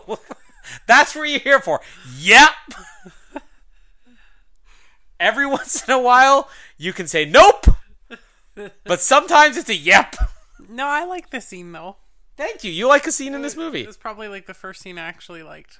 Uh, when he's Joel Edgerton's got the kid later on. Uh, he decides the kid says, "No, no, go go pitch him your your leaf pencil now." So he goes and he does it, and you see that the boss just sort of brushes him off. Now, I also like when you're saying that everybody in this movie is such a douchebag. There are bad characters in this movie, but they have some redeeming qualities. This boss here, No. Yes, he tries to steal his idea later on, but you see how much stress this guy's under. They could have set this scene up where he sees the pencils like, get out of my office. I mean, that would be over the top. But they show that this guy's like, I'm going to have to lay people off. He doesn't want to do that. Now, later on, he does some mean things too, but he's not all, you at least have a reason to understand why he's a bad person. No, he's just he's just a dick. He's just a dickhead. All right. Um, but the pencil, leaf pencil pitch doesn't go over well. Um, the big soccer game's coming. Uh, Timothy is a water boy, uh, which you know, the grandpa shows up and he's disappointed with. Um, he's basically spying on the girl who's checking out the game. Um, we have scenes where the girl and him are building this forest fort and Jennifer Garner finds them there. I mean, I just kind of want to wrap up the whole girl stuff here. I mean, yeah, they build this really cool looking fort. I mean, that that's kind of like a very Bridge to Terabithia thing there. The this fortress that they built just out of leaves. Yeah, that is very much like that. That's a good reference. And you like that? Uh, Bridge to Terabithia, yeah. I, I read the book first though before watching the movie. Now, We actually had read that one in school. see, I didn't even know there was a book. Yeah, it's a book. You know what I read in school? How to eat fried worms. Is that actually a book? Yeah, it's a great book. They made a movie out of it. The movie not very much like the book, except for just premise, but very good book. Oh, I had no idea. It's about a kid who's dared over a summer to eat fried worms every single day for an entire summer. that sounds disgusting. Oh no, it's a great, great book and great movie. I also read in school. Um, I I, I remember. Um, you said it's so funny that you said you read The Outsiders the other day, right? Yes, we did. Yeah. Because I saw the movie The Outsiders, and then it was like the next year. I mean, I'm not saying I was this when the movie came out. We're talking like you know, 15 years or whatever after the movie came out. I'm like, I, I'm I'm apparently older than Jennifer Garner. Uh, but uh, it was it was in I think it was uh, seventh grade or whatever. Was that's where the curriculum was? You read The Outsiders, and I was not looking forward to that because I had seen the movie like a few months earlier, knowing oh they're going to teach us in school. I'm like, great, I'll get half my work done now. I'm going to watch the movie the summer before, and I'm like, I hate this movie. Like I. I also uh, watched Lord of the Flies. That's another one. that one again i don't think that i think that was pulled from our, our curriculum as well but like what what i was glad about was that um they had uh they had taken the Outsiders out. The the year that I was in school, they took the Outsiders out of the curriculum and they replaced it with um, I think it was Les Mis, like the the book Jean Valjean or whatever, uh, the abridged version. But there was another book they replaced with too, and I can't remember what it was. But I just remember being so happy. I'm like, great, I hated the Outsiders. I didn't want to read that book. And it's funny that to hear that within a couple of years it was obviously put back in schools because you read the Outsiders. But I was lucky enough to avoid it. We also did Of Mice and Men.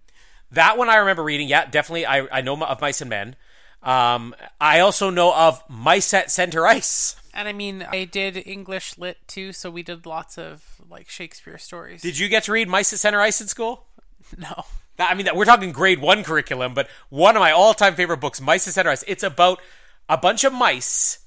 We're talking literal At- mice. At center ice. l- literal mice who live like underneath the floorboards of an arena, and they basically have their own cheese cup, and it's this big tournament. It, it's a very great book. I, I, I love Mice at Center Ice. Another one of my all-time favorite books.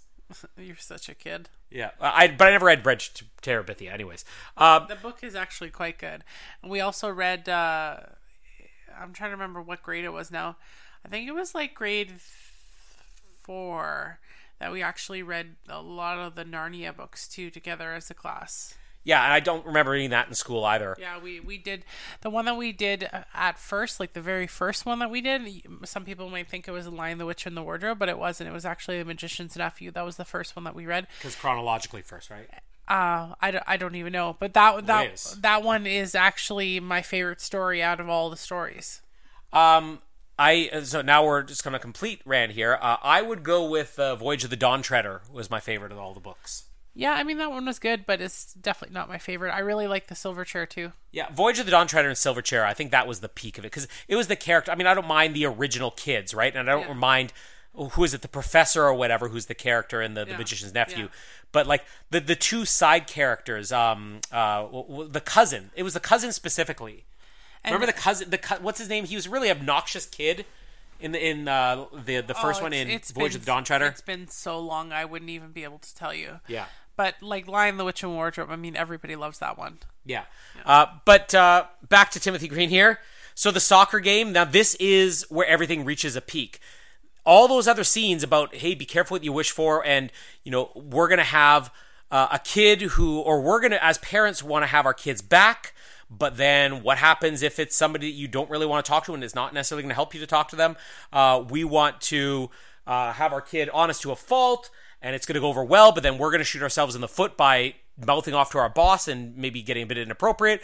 Uh, then we have the soccer game, which is really the peak. Now you basically get angry at this, but you miss that this is the entire dramatic point of the movie because they say it's around these scenes. So the soccer game the whole wish is at this point they realize everything they, they had the, the recital as you mentioned right uh, which yeah the sister's a little bit obnoxious in the recital but she had previously said our son's musical now is it the sister's fault that when the sister sure she's being a little bit obnoxious at the soccer game where she's not paying attention and they're like uh, you know, oh, you know, my kids, they got the recital coming up and everything.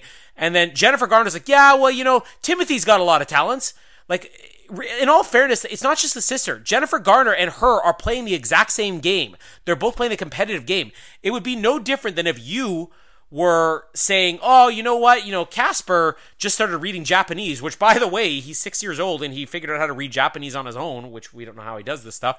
Um, if you started saying that, and then let's say, you know, one of your siblings was like, "Yeah, well, you know, my kid does this."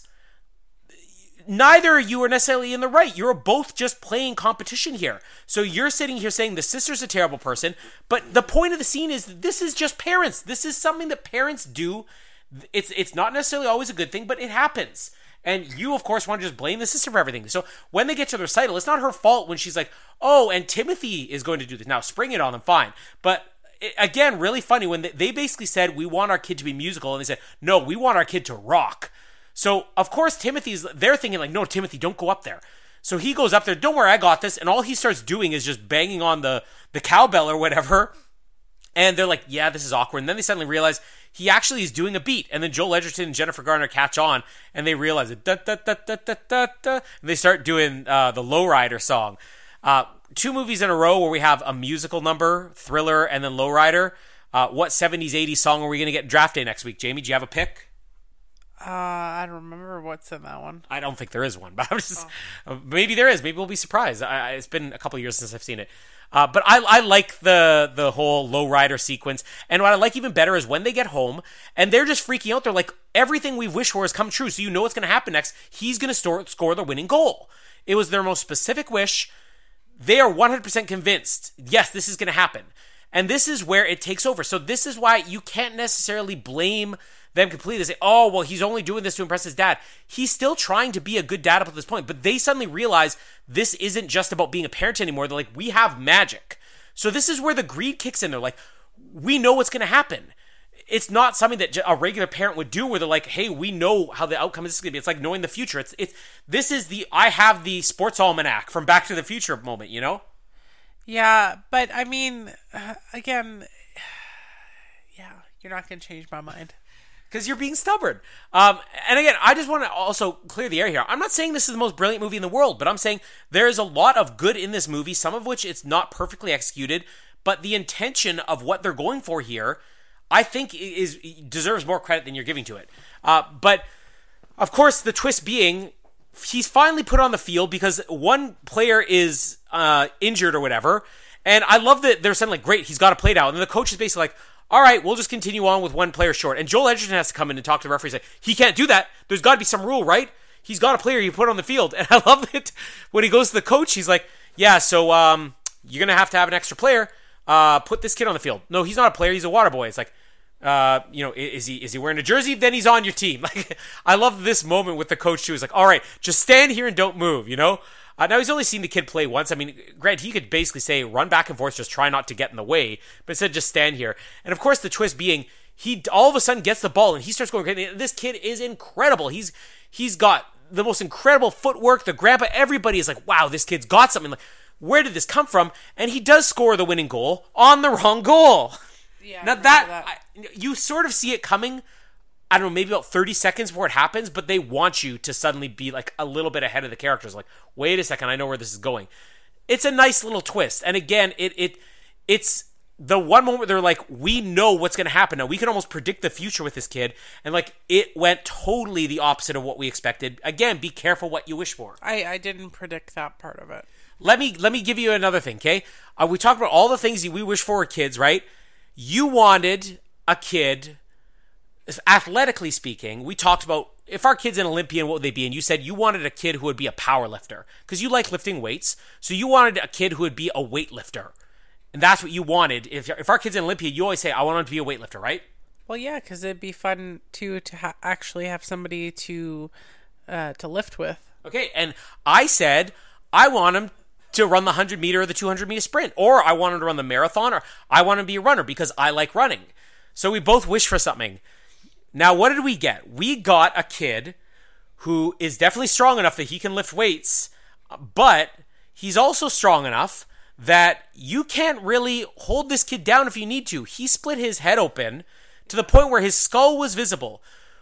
Anybody who, who does not live in Canada is not necessarily going to get. When you talk about free healthcare in Canada, you want to talk about be careful what you wish for. We have free healthcare in Canada. But we had a kid whose skull was visible, and we waited seven hours in an emergency room for a kid whose skull was visible. Yeah. And in the end, they took us to the cast closet, not the cast room, the place where they hold all the stuff they make casts with, literally a closet, with a doctor and a nurse. And they said, we have to do it here because we don't know how much longer it's going to be, and it's midnight now. So we had a kid who was in a cast closet getting his head stitched up. He was not even three years old at this time. He was two and a half.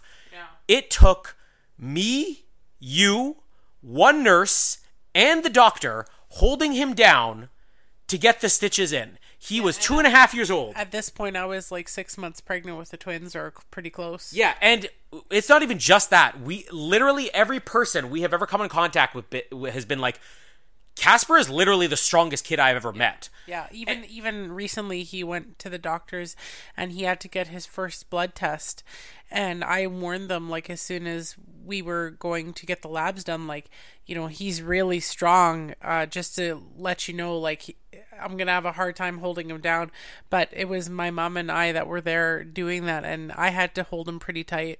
And, and and here's the thing. Anybody else? It's not even. This isn't a bragging thing. Anybody else who has said to us he is like literally the strongest kid. It's been at times where he's maybe going somewhere he shouldn't be, and you have to pull him away, or he's trying to jump off a balcony, and you got to drag him away from that, or you're trying to just get him in, you know, his car seat or something like that. There- There's things that he shouldn't be able to lift. Right. That that is the equivalent of he's going to score the the winning goal on the other team. I wanted a kid who would be able to be an Olympic runner like Usain Bolt or Andre DeGrasse, and what did we get? We got a kid who and I, again, this isn't bragging myself, but I run half marathons and I finish typically in at least the top 20, 25% of, of race I'm in. I've had some top five finishes in 10, 10K races. So he obviously gets his speed from you.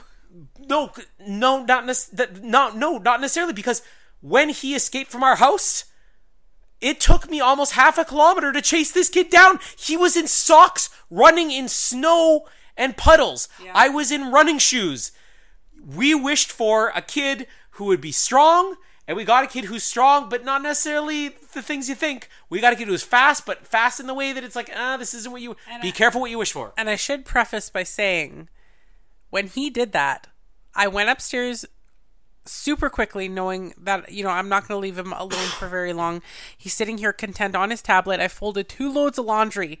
He was on his tablet the entire time, just content, sitting on the couch, everything. So I figured, you know what, I'm okay to just quickly go up the stairs, get the twins from their cribs. They can walk downstairs themselves, so like I don't even need to help them with that. I quickly just got them out of there, uh, set them on the floor for them to come down on their own. Because I mean, like they're almost three, they don't need help.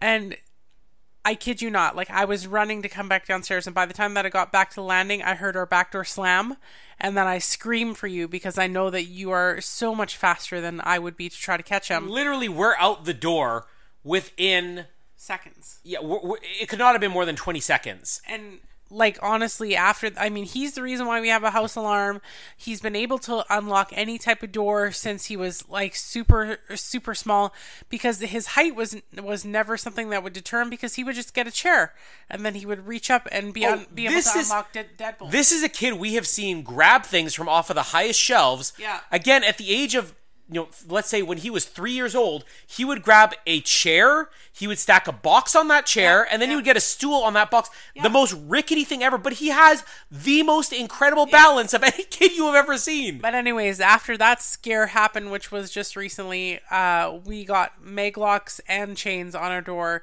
to give us even more uh, time. Right.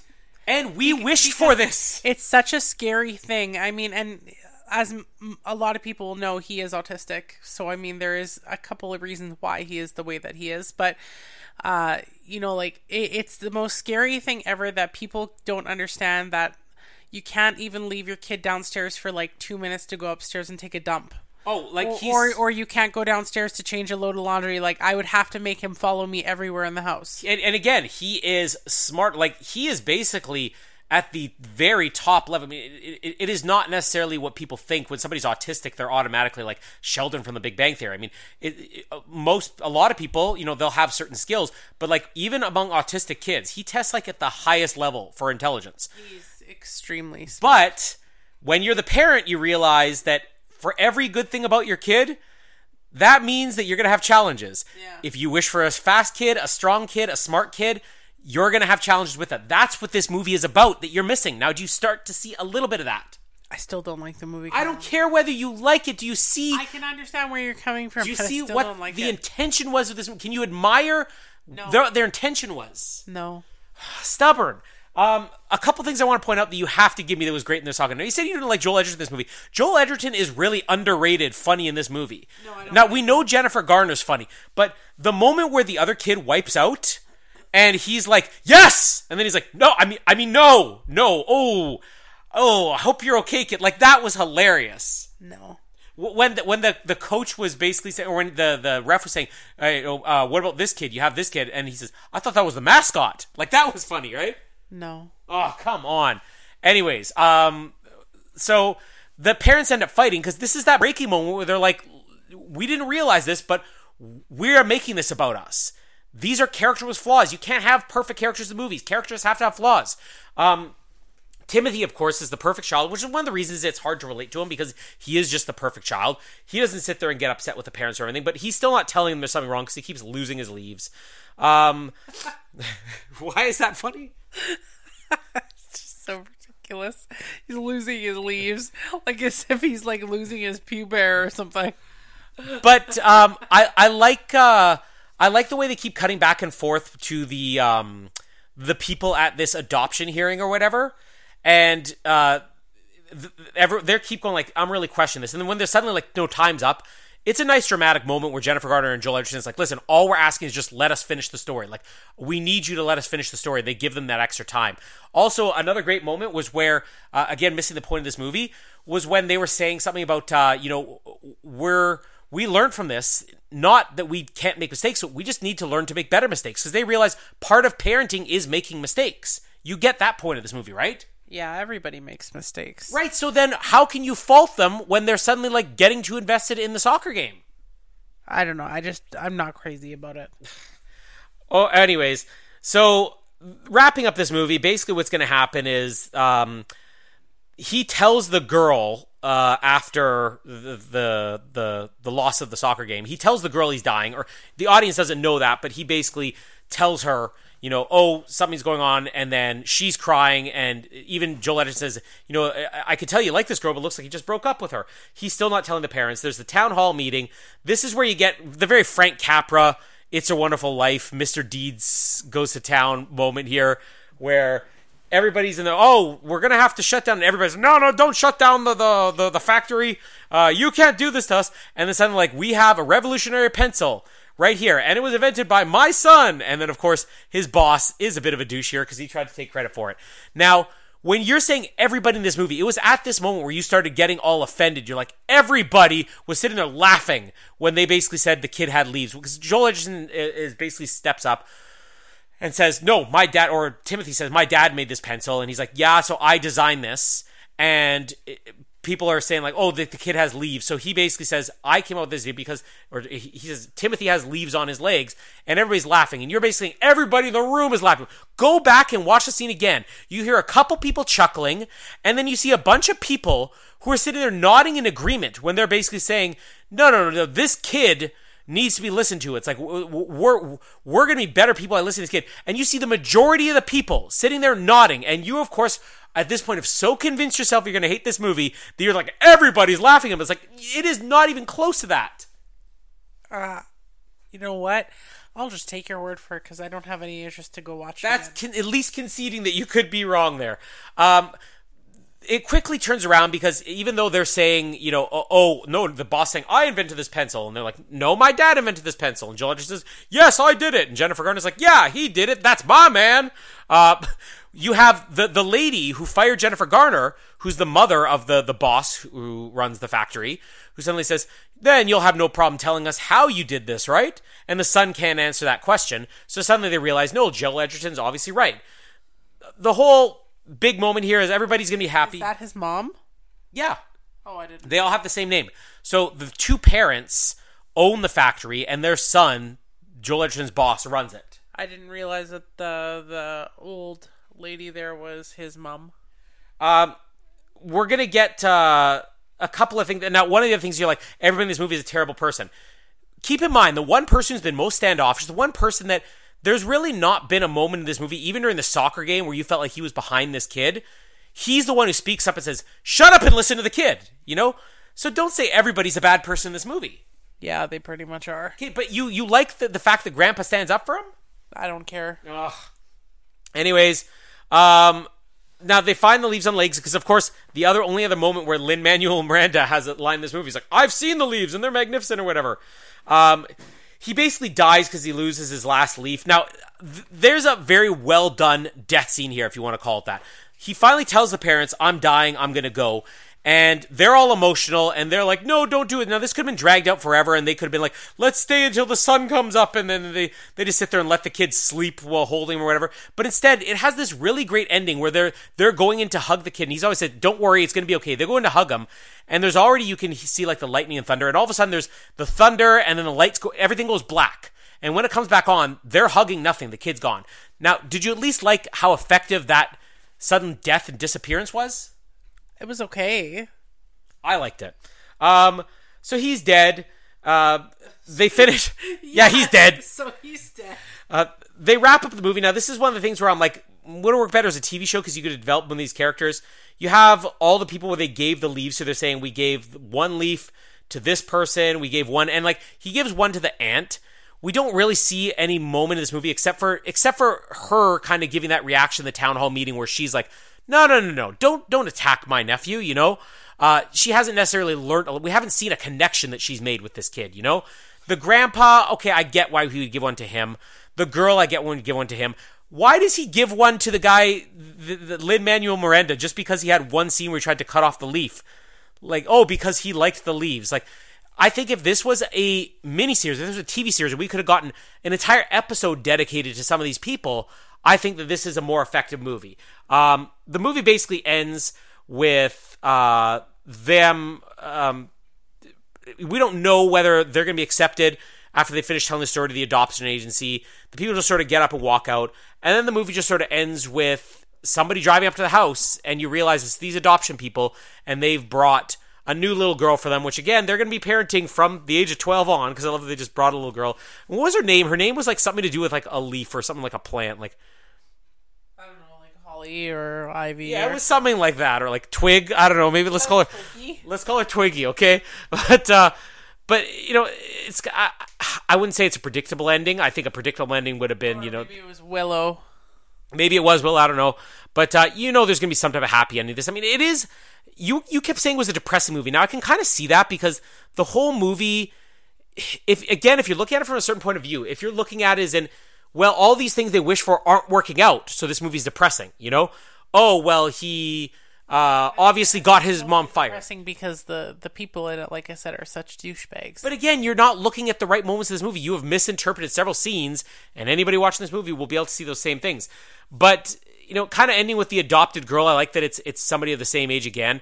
And what I think works about this movie, just quickly wrapping it up, is it is not it's not about some magical kid growing out of the ground. Again, I'm I f- sound like I'm defending this to the point where it's like this is a brilliant movie. It's an average movie. It's pretty good. But what I like about it is that it is very real about the mistakes of parenting and uh, again about you know you wish for something it's not necessarily no, nothing can be that perfect so anything that you think might be that perfect the kid may be perfect but what comes along with that might make your life difficult those are the things i really appreciate about this movie and i think you have some fun scenes in there throughout and i think jennifer garner and joel edgerton it's a very different type of movie you know they can't necessarily have the fun that Mark Ruffalo and Jennifer Garner have, but like they just seem like they work so well together. And I, I, I really hope that we get some other reunion between Jennifer Garner and Joel Edgerton because I think uh, they're two of my favorite actors, and I think that they work really well off each other. Uh, I think that the only two things that I liked about this movie for the people is Jennifer Garner and then the lady from Parenthood. Yeah. So stubborn. Um, let's wrap this up here. So, first of all, let's just go through critically how this movie did. Um, it didn't do well, so critics agree with you. Yeah. Hold on, hold on, I'm right. hold on. This movie got a 36% on Rotten Tomatoes. No kidding. Hold on. Um, now, I will say it has a 6.6 on IMDb, which is pretty good. Uh, I actually wonder if that might even be higher than 13 on 30. It's around the same thing. So, audiences much more enjoyed this movie than critics did. It actually did quite well with audiences. Yeah, well, they're stupid too then. Uh, a couple of reviews to point out here.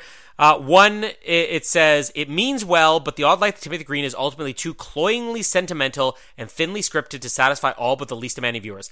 I agree with this review because I think that the movie sometimes does get a little bit too sappy. Thinly scripted makes sense because there's not enough development for a lot of the things they try to pay off at the end.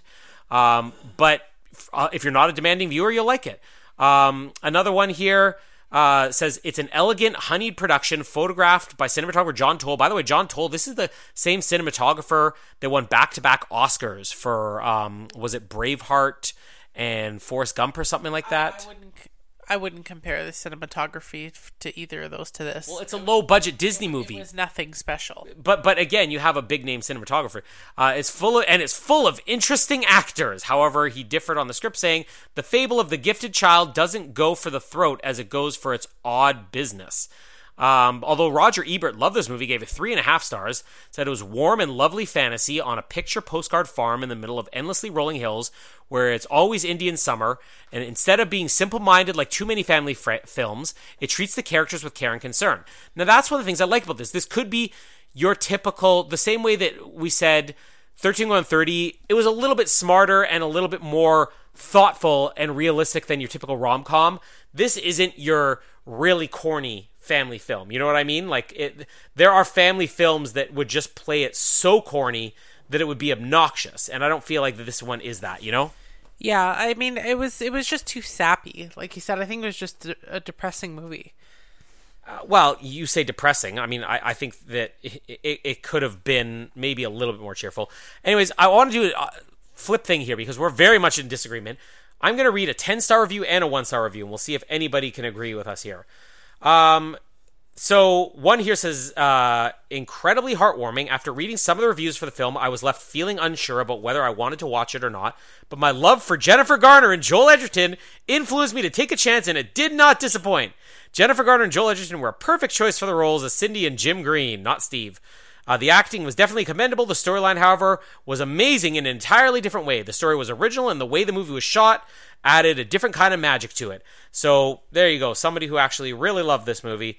Um, we are going to look at, um, when I can find it, a one star review uh, and see who agrees with Jamie here. Uh, one stars, let's just look at a good title here. Um, not for kids, cliche ending. The odd life of. Oh, here we go. The odd life of Who Cares is the title. I'm a big fan of Jennifer Garner. So even the people who hate this movie can't help but love Jennifer Garner. Like this is why she's getting a month, right? Yeah, she's she's pretty awesome. Uh, I have been since I first saw her in Alias and then again in Catch and Release, but I have to ask myself, uh, what was she thinking when she agreed to this movie? People struggling to have a child get their wish when one grows in their backyard. Their result is just like the name of the movie suggests odd. Uh, the movie creates a mood of desperation and sadness both in the lives of the husband and wife and the people Yeah. in the town trying desperately to keep their jobs. Yeah. As the story unfolds, the story stumbles around in the dark as it tries to find its way to a happy ending. Um, uh, they wanted to stop watching with this one where he scores the goal. No effort is made to define the timeline, so I wasn't sure if the movie takes place over days or months. Uh, if you're watching this depressing direct, I'd suggest taking a few Prozac first, but is neither comedy or drama, but rather morbid garbage that would stink if stink could be p- purveyed via video. Now, one thing I just want to point out that I think is interesting here I think that's pretty accurate. but I want to point something out. Forget about whether people loved it or hated it. Two people we read reviews from here, just like the two critics we read reviews from, different takes on this movie. Half the people saw this movie and felt depressed. The other half felt this movie and felt it was warm and uplifting. I'm of the uplifting part. I thought this was a very nice, feel good movie, and you look as depressing. And I would love to spend more time on this, but I don't want to right now because you're just argumentative, anyways, and actually dissect what it is about this movie that has people bipolar because it seems like that's the commonality here. Is it always comes down to people either felt depressed watching this movie or they felt you know, uplifted. And it's kind of weird that, that it's not even just us. It seems very polarizing that people have those two reactions, critics and other fans. Yeah, I don't know. It's just a sad movie. It's just depressing, and not sad even like I care. It's just it's just sad. Uh, box office. Uh, so this movie worldwide made over a hundred million dollars. Um, now domestically, it made fifty-one million dollars, so uh, about half of its overall take. Uh, now, here's where it actually gets a little bit interesting because overall box office, this came out in 2012. Now, 2012 is a huge year. This only places 64th highest grossing film of 2012. It makes slightly more than Ghost Rider Spirit of Vengeance, slightly more than The Grey, that Liam Neeson movie that I showed you. You love The Grey, right? That was the wolf one, right? Yeah. Yeah, it was pretty good. Yeah, and slightly more than Red Tails, another movie I love, and a little bit more than Diary of a Wimpy Kid Dog Days, which I think is the best Diary of a Wimpy Kid movie. Uh, it made slightly less than The Devil Inside, Paranormal Activity 4, and The Woman in Black. Now, 2012, this just shows you why the overall ranking doesn't matter. This was the year The Avengers came out. Um, the Avengers, The Dark Knight Rises, The Hunger Games, Skyfall, and The Hobbit: An Unexpected Journey. When people actually still kind of were interested in The Hobbit, those were the highest-grossing movies of the year. Uh, this was obviously a huge year. Uh, opening weekend, another thing that's kind of deceptive, it only opens in seventh place at the box office, okay? But it opens in seventh place with $10 million. This has to be one of the highest grossing weekends for multiple movies making over 10 million because 7 million or seventh place in 10 million dollars and this movie opened on a wednesday so it actually is a better gross than you would think because it had already been playing for two days uh, the movie that opened number one this weekend was the expendables 2 i think the best expendables movie uh, also the Bourne Legacy was in number two paranorman came out this week sparkle whitney houston it was that the whitney houston movie with um, uh, yeah it was yeah uh, that that beat this too but odd life of timothy green obviously uh, did well overall um, we're not going to go through plot keywords. I already know what you're going to do. You said you're going to bin this movie, right? Changing changing plans. No, I'm gonna bin it. Can you just give me something that you're willing to concede here? Something that you're like, nah, maybe I didn't see that, but I kind of get what you're saying. Nope. Hey, I've been willing to concede that I get what you're saying about some things being a little bit depressing in this movie. I'm willing to concede that the, the thing with the girl did not work at all. You can't concede one thing, Nope. then you're being stubborn. Um, you're you're binning it. I'm not going to buy this movie. Um, again, I'm defending this like I'm going to buy it, but I think this is a solid rent. The reason I'm saying rent is that when I first saw this movie, I'm like, that was a really good movie, and I think it's good for the genre. But I don't necessarily think that this genre is always good. Did you say that you've never seen Bridge to Terabithia? No, I've seen Bridge to Terabithia. I just didn't know it had a book. Oh. Now, if I had to pick between Bridge to Terabithia and this, movie. well, I was going to say I think Bridge to Terabithia works better than this because Bridge to Terabithia, the only thing people remember of that movie is the big sappy ending. But that is an emotional ending that works. The emotional ending in this movie doesn't necessarily work. I think that's where this movie fails. They bit off more than they could chew. I mean, just just like any type of story, though, the book is definitely better than the movie. Yeah, well, I wouldn't know. I didn't read it, but um, but this movie they had too many side plots that weren't gonna have any type of emotional payoff, which is why the emotional ending doesn't work. But I really love what they were going with this this movie, and I think that I understand it more as a parent now, even if I appreciate the movie story less now than they did ten years ago. I, I but think I have to disagree with you though. For of course you do.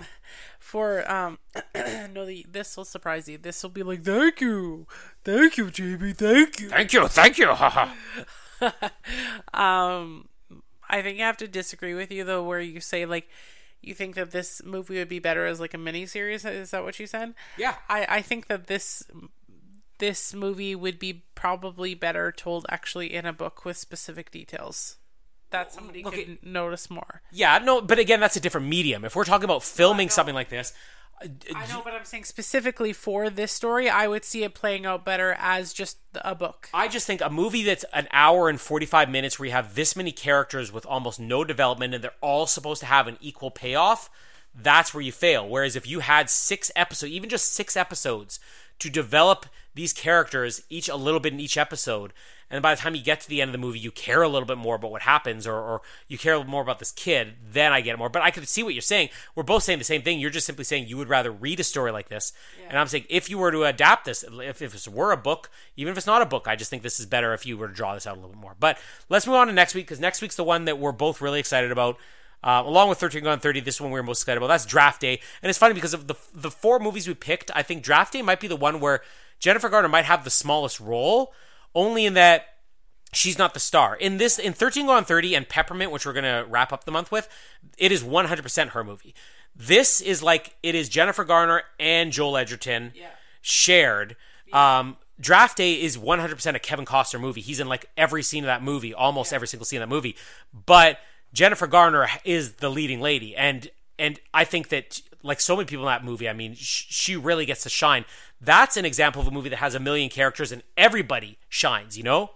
And that's a movie that I don't know if it surprised you or not, but I actually really love that one. Well, I, I know that because you got into football because we watched the movie Draft Day. I, I, I, I bought Draft Day the day it came out on Blu-ray, and I had never seen the movie before. I'm just like, I missed this in theaters, but I know I'm gonna love this movie. Uh, so I bought it, and I showed it to you, and you're like, wow. And it's like, can you explain more about football to me? And I started explaining the rules of football, and then you're like, are there any other football movies? So I started showing you any movie with football. I showed you, The replacements. I showed you the replacement with Keanu Reeves, which I think you'd seen before. I showed you Jerry, And Jerry you showed Maguire. me the you showed me the TV show too, uh, with what's his face. Friday Night Lights. Yes. And the movie Friday Night Lights. I showed you uh, Jerry Maguire. Literally anything with football, I showed you. Uh, but it all became uh, came about because of Draft Day. Now, Draft Day. If people haven't seen Draft Day, give yourself a week to watch this movie because it was. I believe it's Ivan Reitman's final movie, or at least one of his final movies. Ivan Reitman, of course, the Ghoster, Ghostbusters director who died recently. Um, and it's a movie that the only movie I believe that ever got full access to the NFL. So they're allowed to use the real team names, they're allowed to use the real logos, uh, real players, and they filmed this at the real NFL draft. Now, it's a movie, it's a football movie that simply all takes place on the day of the draft and really presents it in a more exciting way than you would think a draft would be. It's all the behind the scenes stuff. And the cast in this movie is so ridiculous. I mean, Kevin Costner and Jennifer Garner right there. Does she get the greatest leading men of all time? Yeah, I mean he's he's great. You can't really beat him. Well, you if Mark Ruffalo, you could beat him. Maybe Joel Edgerton, but he. I mean, I mean, I'm not talking about like bangability or. well, I wasn't either. Did you assume that's what I was saying? I don't know. That's what I'm always thinking about. Well, Kevin Costner, there's a man though, right? I mean, I mean, I wouldn't turn him down. He's Jonathan Kent, right? But but um, speaking of Kent, this movie also has the distinction of probably being the largest cast ever assembled of people who are in superhero movies. We are also going to get Denis Leary, uh, who was uh, Captain Stacy in the Amazing Spider-Man. Um, we get uh, a couple of the smaller roles, but let's just talk about some of the bigger ones here. Uh, Chadwick Boseman. Before anybody knew who Chadwick Boseman was, he has a smaller role in this movie that is like one of the most important roles in the movie. Tom Welling, who played Clark Kent on Smallville, uh, in again a small role that's one of the most important roles in this movie. A ton of other people. We're gonna name almost every person in this movie has been in a superhero film. Uh, I'm so excited about this movie. I didn't know what other month we could fit this in, but we're doing a Jennifer Garner month, and this was one of the givens we have to do draft day. So really pumped about this one. I like that one too. I'm very excited about that one, and I'm so excited to be moving on from this one. Uh, we have the regular episodes, which will be coming out next week. Uh, ben actually, if you can look it up now, just prior to this, I think a day prior to this one coming out, Ben did a solo review of Sonic the Hedgehog 2. I saw that. I saw that. I was I was going to ask you who did that review because Yeah. we hadn't seen it. We haven't seen And it. I actually haven't watched the f- the first movie all the way through yet, but I want to. I think that's on Amazon Prime. Well, we're getting backed up because we've been struck with sickness several weeks in a row. Plus, Yeah. what was supposed to be the blizzard of the the century here that turned out to be, at least in our city, outside of the city, has been big. But in our city, it was supposed to shut everything down, and it didn't really.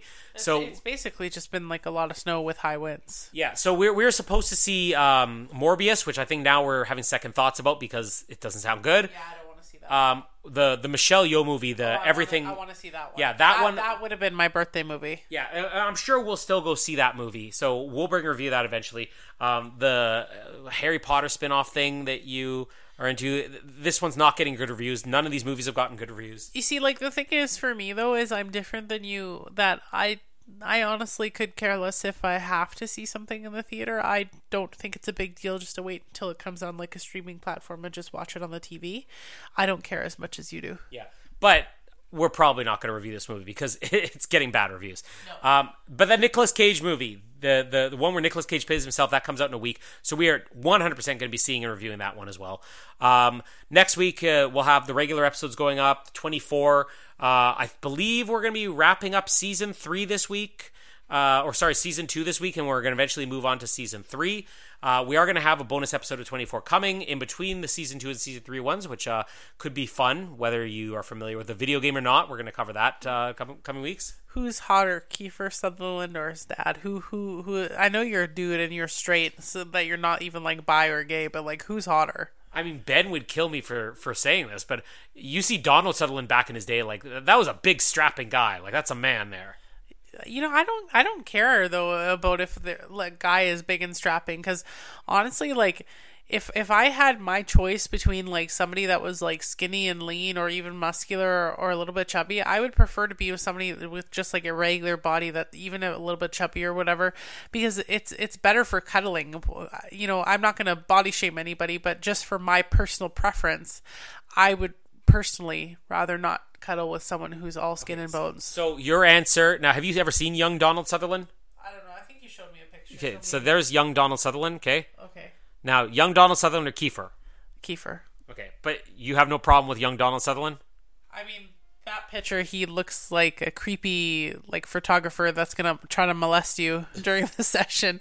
Like here, he, I mean, he's still like quite old in that one, but he's hot there. Yeah. Well, they're Canadian too. So I think he probably just got better with age, to be honest with you. Okay. But I, I, I can't really answer that question. They're both handsome men. But uh, Donald Sutherland, like that's a that's a man. Like he's a handsome lad. That's a handsome lad. Anyways, uh, then we're also going to have uh, Lost episodes. I hope we're going to be continuing. Uh, and Breaking Bad, I believe, is coming to the end of season. Or no, we're into season four now. So uh, keep listening to our regular ones, and then next week back for draft day. Um, thank you. My name is Colin, otherwise known as Handsome Lad. My name is Jamie, and stop looking at my leaves.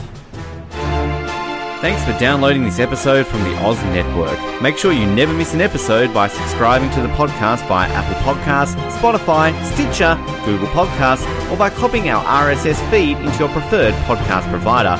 And while you're there, please drop us a rating and leave us some feedback. You can also be sure to stay up to date with all the latest episodes and happenings from the show, as well as find out how you can get involved in upcoming episodes by following our social media pages on Facebook, Twitter, and Instagram, as well as getting everything you need under one roof at the OzNetwork.net. Thanks once again for listening, and we'll speak to you next time.